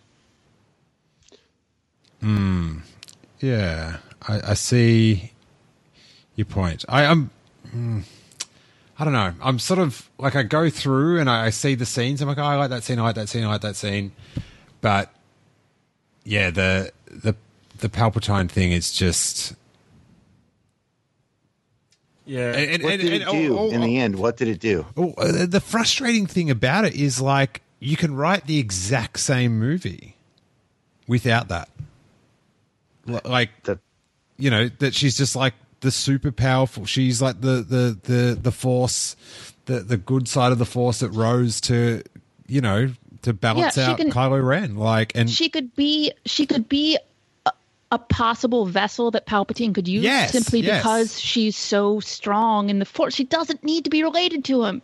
Yeah, it doesn't do anything it just, in the story. The name, regardless, and takes Skywalker at the end anyway. Mm. So it's like, what was the point? Emily, like, why did you? I guess I was able to accept it more readily in part again because I, I knew it was coming, but also because maybe I didn't have as much invested in the nobodiness of Rey, even though that's what I always wanted for that character. But when it was that aspect of it was abandoned, and let's be clear, it was abandoned, and it was abandoned for no reason. I don't know that it affected me in the way it affected you. Why do you think that was? I, I mean, because I am like I think that's like an important part of her story, and I think that's an important story for for Star Wars to tell. I I mean, it's one of the things that I think. I don't know. It's why I, didn't like into the whole like midi-chlorian stuff and like the the the. I have a problem with bloodline stories. That that that bloodline is this real important thing. I think I don't know.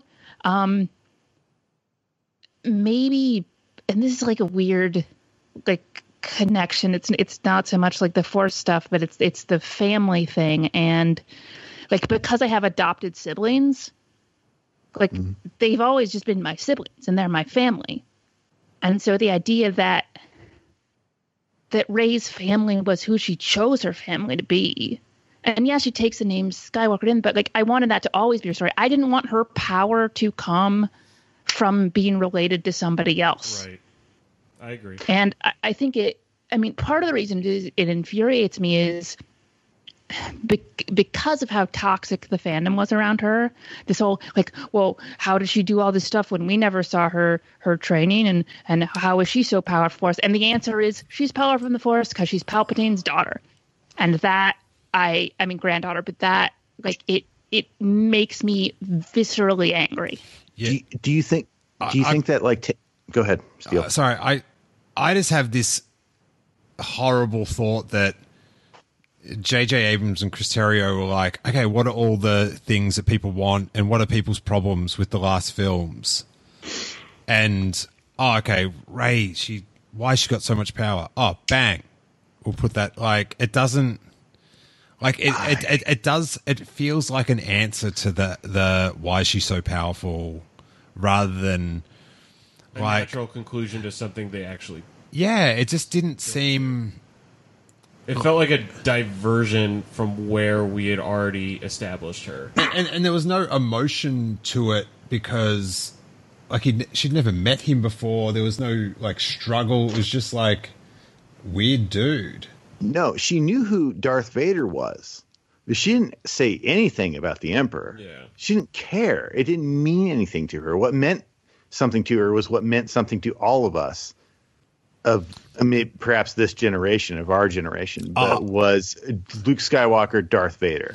I, Those are the people she knew. I, I what the funniest um re, like people like saying that it was it was all hinted at was that Luke Skywalker says Darth Sidious in um the Last Jedi. Never comes up in this movie. I don't think they say Sidious once.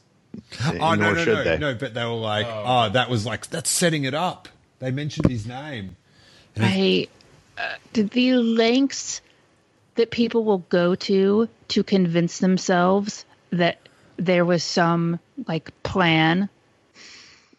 Like, why can't you like? Why can't you just be like, no, they were just they just made that up in uh, No, because because people they want to think it's all kind of real and, and, and fleshed out. Like there's this the- there's this neat like when this thing that you're into so much is just done on the fly. It's like what? No, oh, like it's it's insulting. In in the same way, to some people. Wanted- Sorry, Robbo. Uh, I mean, I'm saying I, I was gonna let you finish, but is it okay? Like, can I? Oh yeah, no, I, I'm I'm done, buddy. In the same way that it was like, oh, Rey's power must come from somewhere and it's like, oh, she must be related to somebody. There must be a precedent. There must be an explanation. There must be a plan.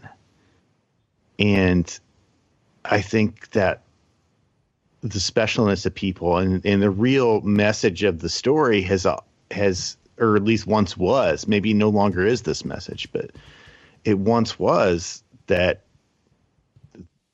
the real power the real specialness is from your normalness. It's from from who you are. It's it's from it can just appear anywhere.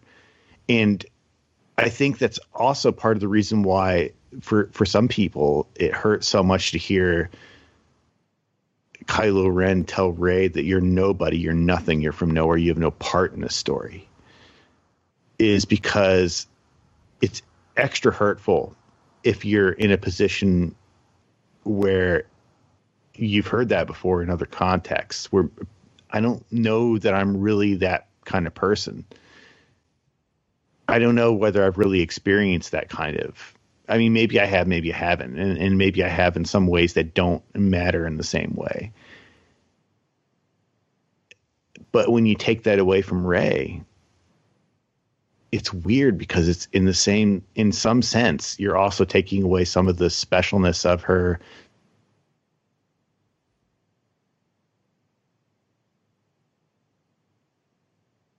Oh, Robbo left. Uh oh. And now Hawes is back without sound. I said somebody took away the specialness of Robbo. Yeah, let's see if, see if we can get this guy back to wrap up. Where is that dude?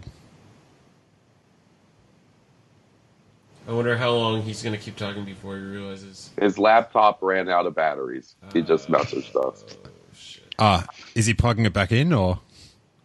Oh, I'll try to I'll try to message him before my phone runs out runs out of batteries. He said a merciful end to my stupidity. All right. um, all right. Well, we've lost Robbo. Uh, I guess uh, that is. Oh.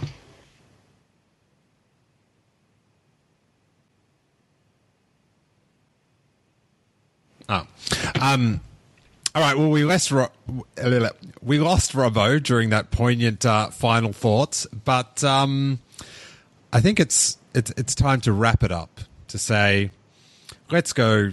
Except for Emily, see it again and um, see how it goes. I yeah, I feel. I feel like I'll like it in parts. Like I like parts of it, but the, the, that that, that that's that's a huge tarnish. But um Hawes, let the good people of the internet know where they can find you. Uh, you can find me at Blue Harvest Pod on Twitter uh, every Saturday on Blue Harvest with my buddy Will and Rogue One, one with a W. Uh Emily? I do a podcast called The Canto Bight Dispatch with my friend Brittany. I promise I'm uh, I'm not always so negative, but probably with our next episode I will be because that's going to be our episode nine episode. Did Brittany love it? Uh, we haven't talked about it yet. Oh, okay. At all. Uh, literally, I had one. We exchanged like two texts, and like she's like her. What I got from her was it was a lot, Okay. But that could be interpreted in many many ways. Saving it for the pod. Yeah. Yeah. Uh, you can follow Robbo at, at GC9X on Twitter.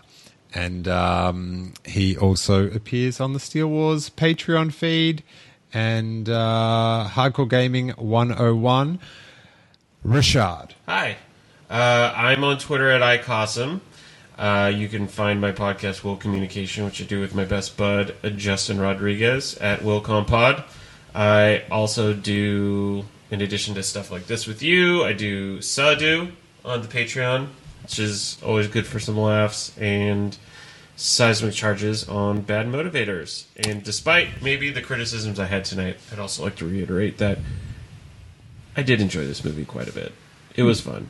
It's not perfect, and there's a lot of things that disappoint me, but I did enjoy it a lot. Okay.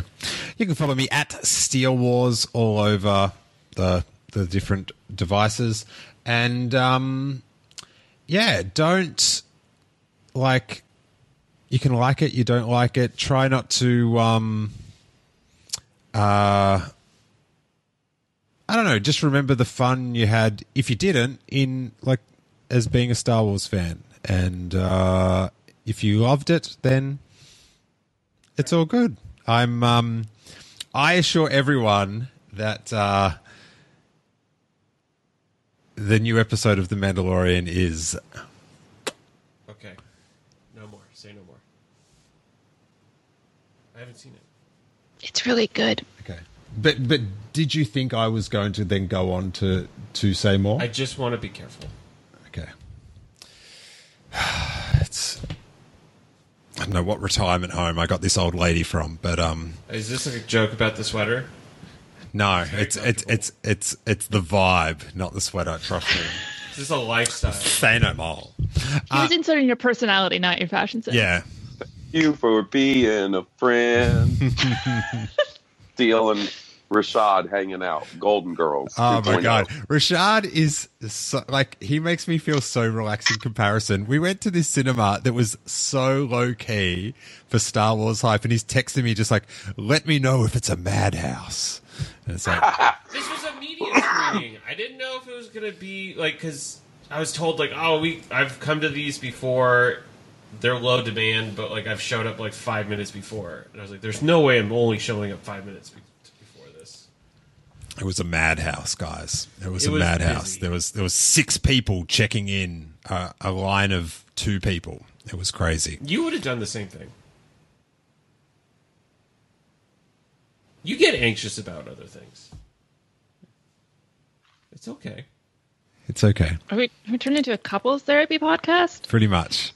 I'm Um, gonna have to hold the ejector seat on that one. But enjoy your Star Wars, enjoy your Star Wars fandom, and may that force be with you. A lot can happen in the next three years. Like a chatbot may be your new best friend. But what won't change? Needing health insurance. United Healthcare Tri Term Medical Plans are available for these changing times. Underwritten by Golden Rule Insurance Company, they offer budget friendly, flexible coverage for people who are in between jobs or missed open enrollment. The plans last nearly three years in some states, with access to a nationwide network of doctors and hospitals. So for whatever tomorrow brings, United Healthcare Tri Term Medical Plans may be for you. Learn more at uh1.com.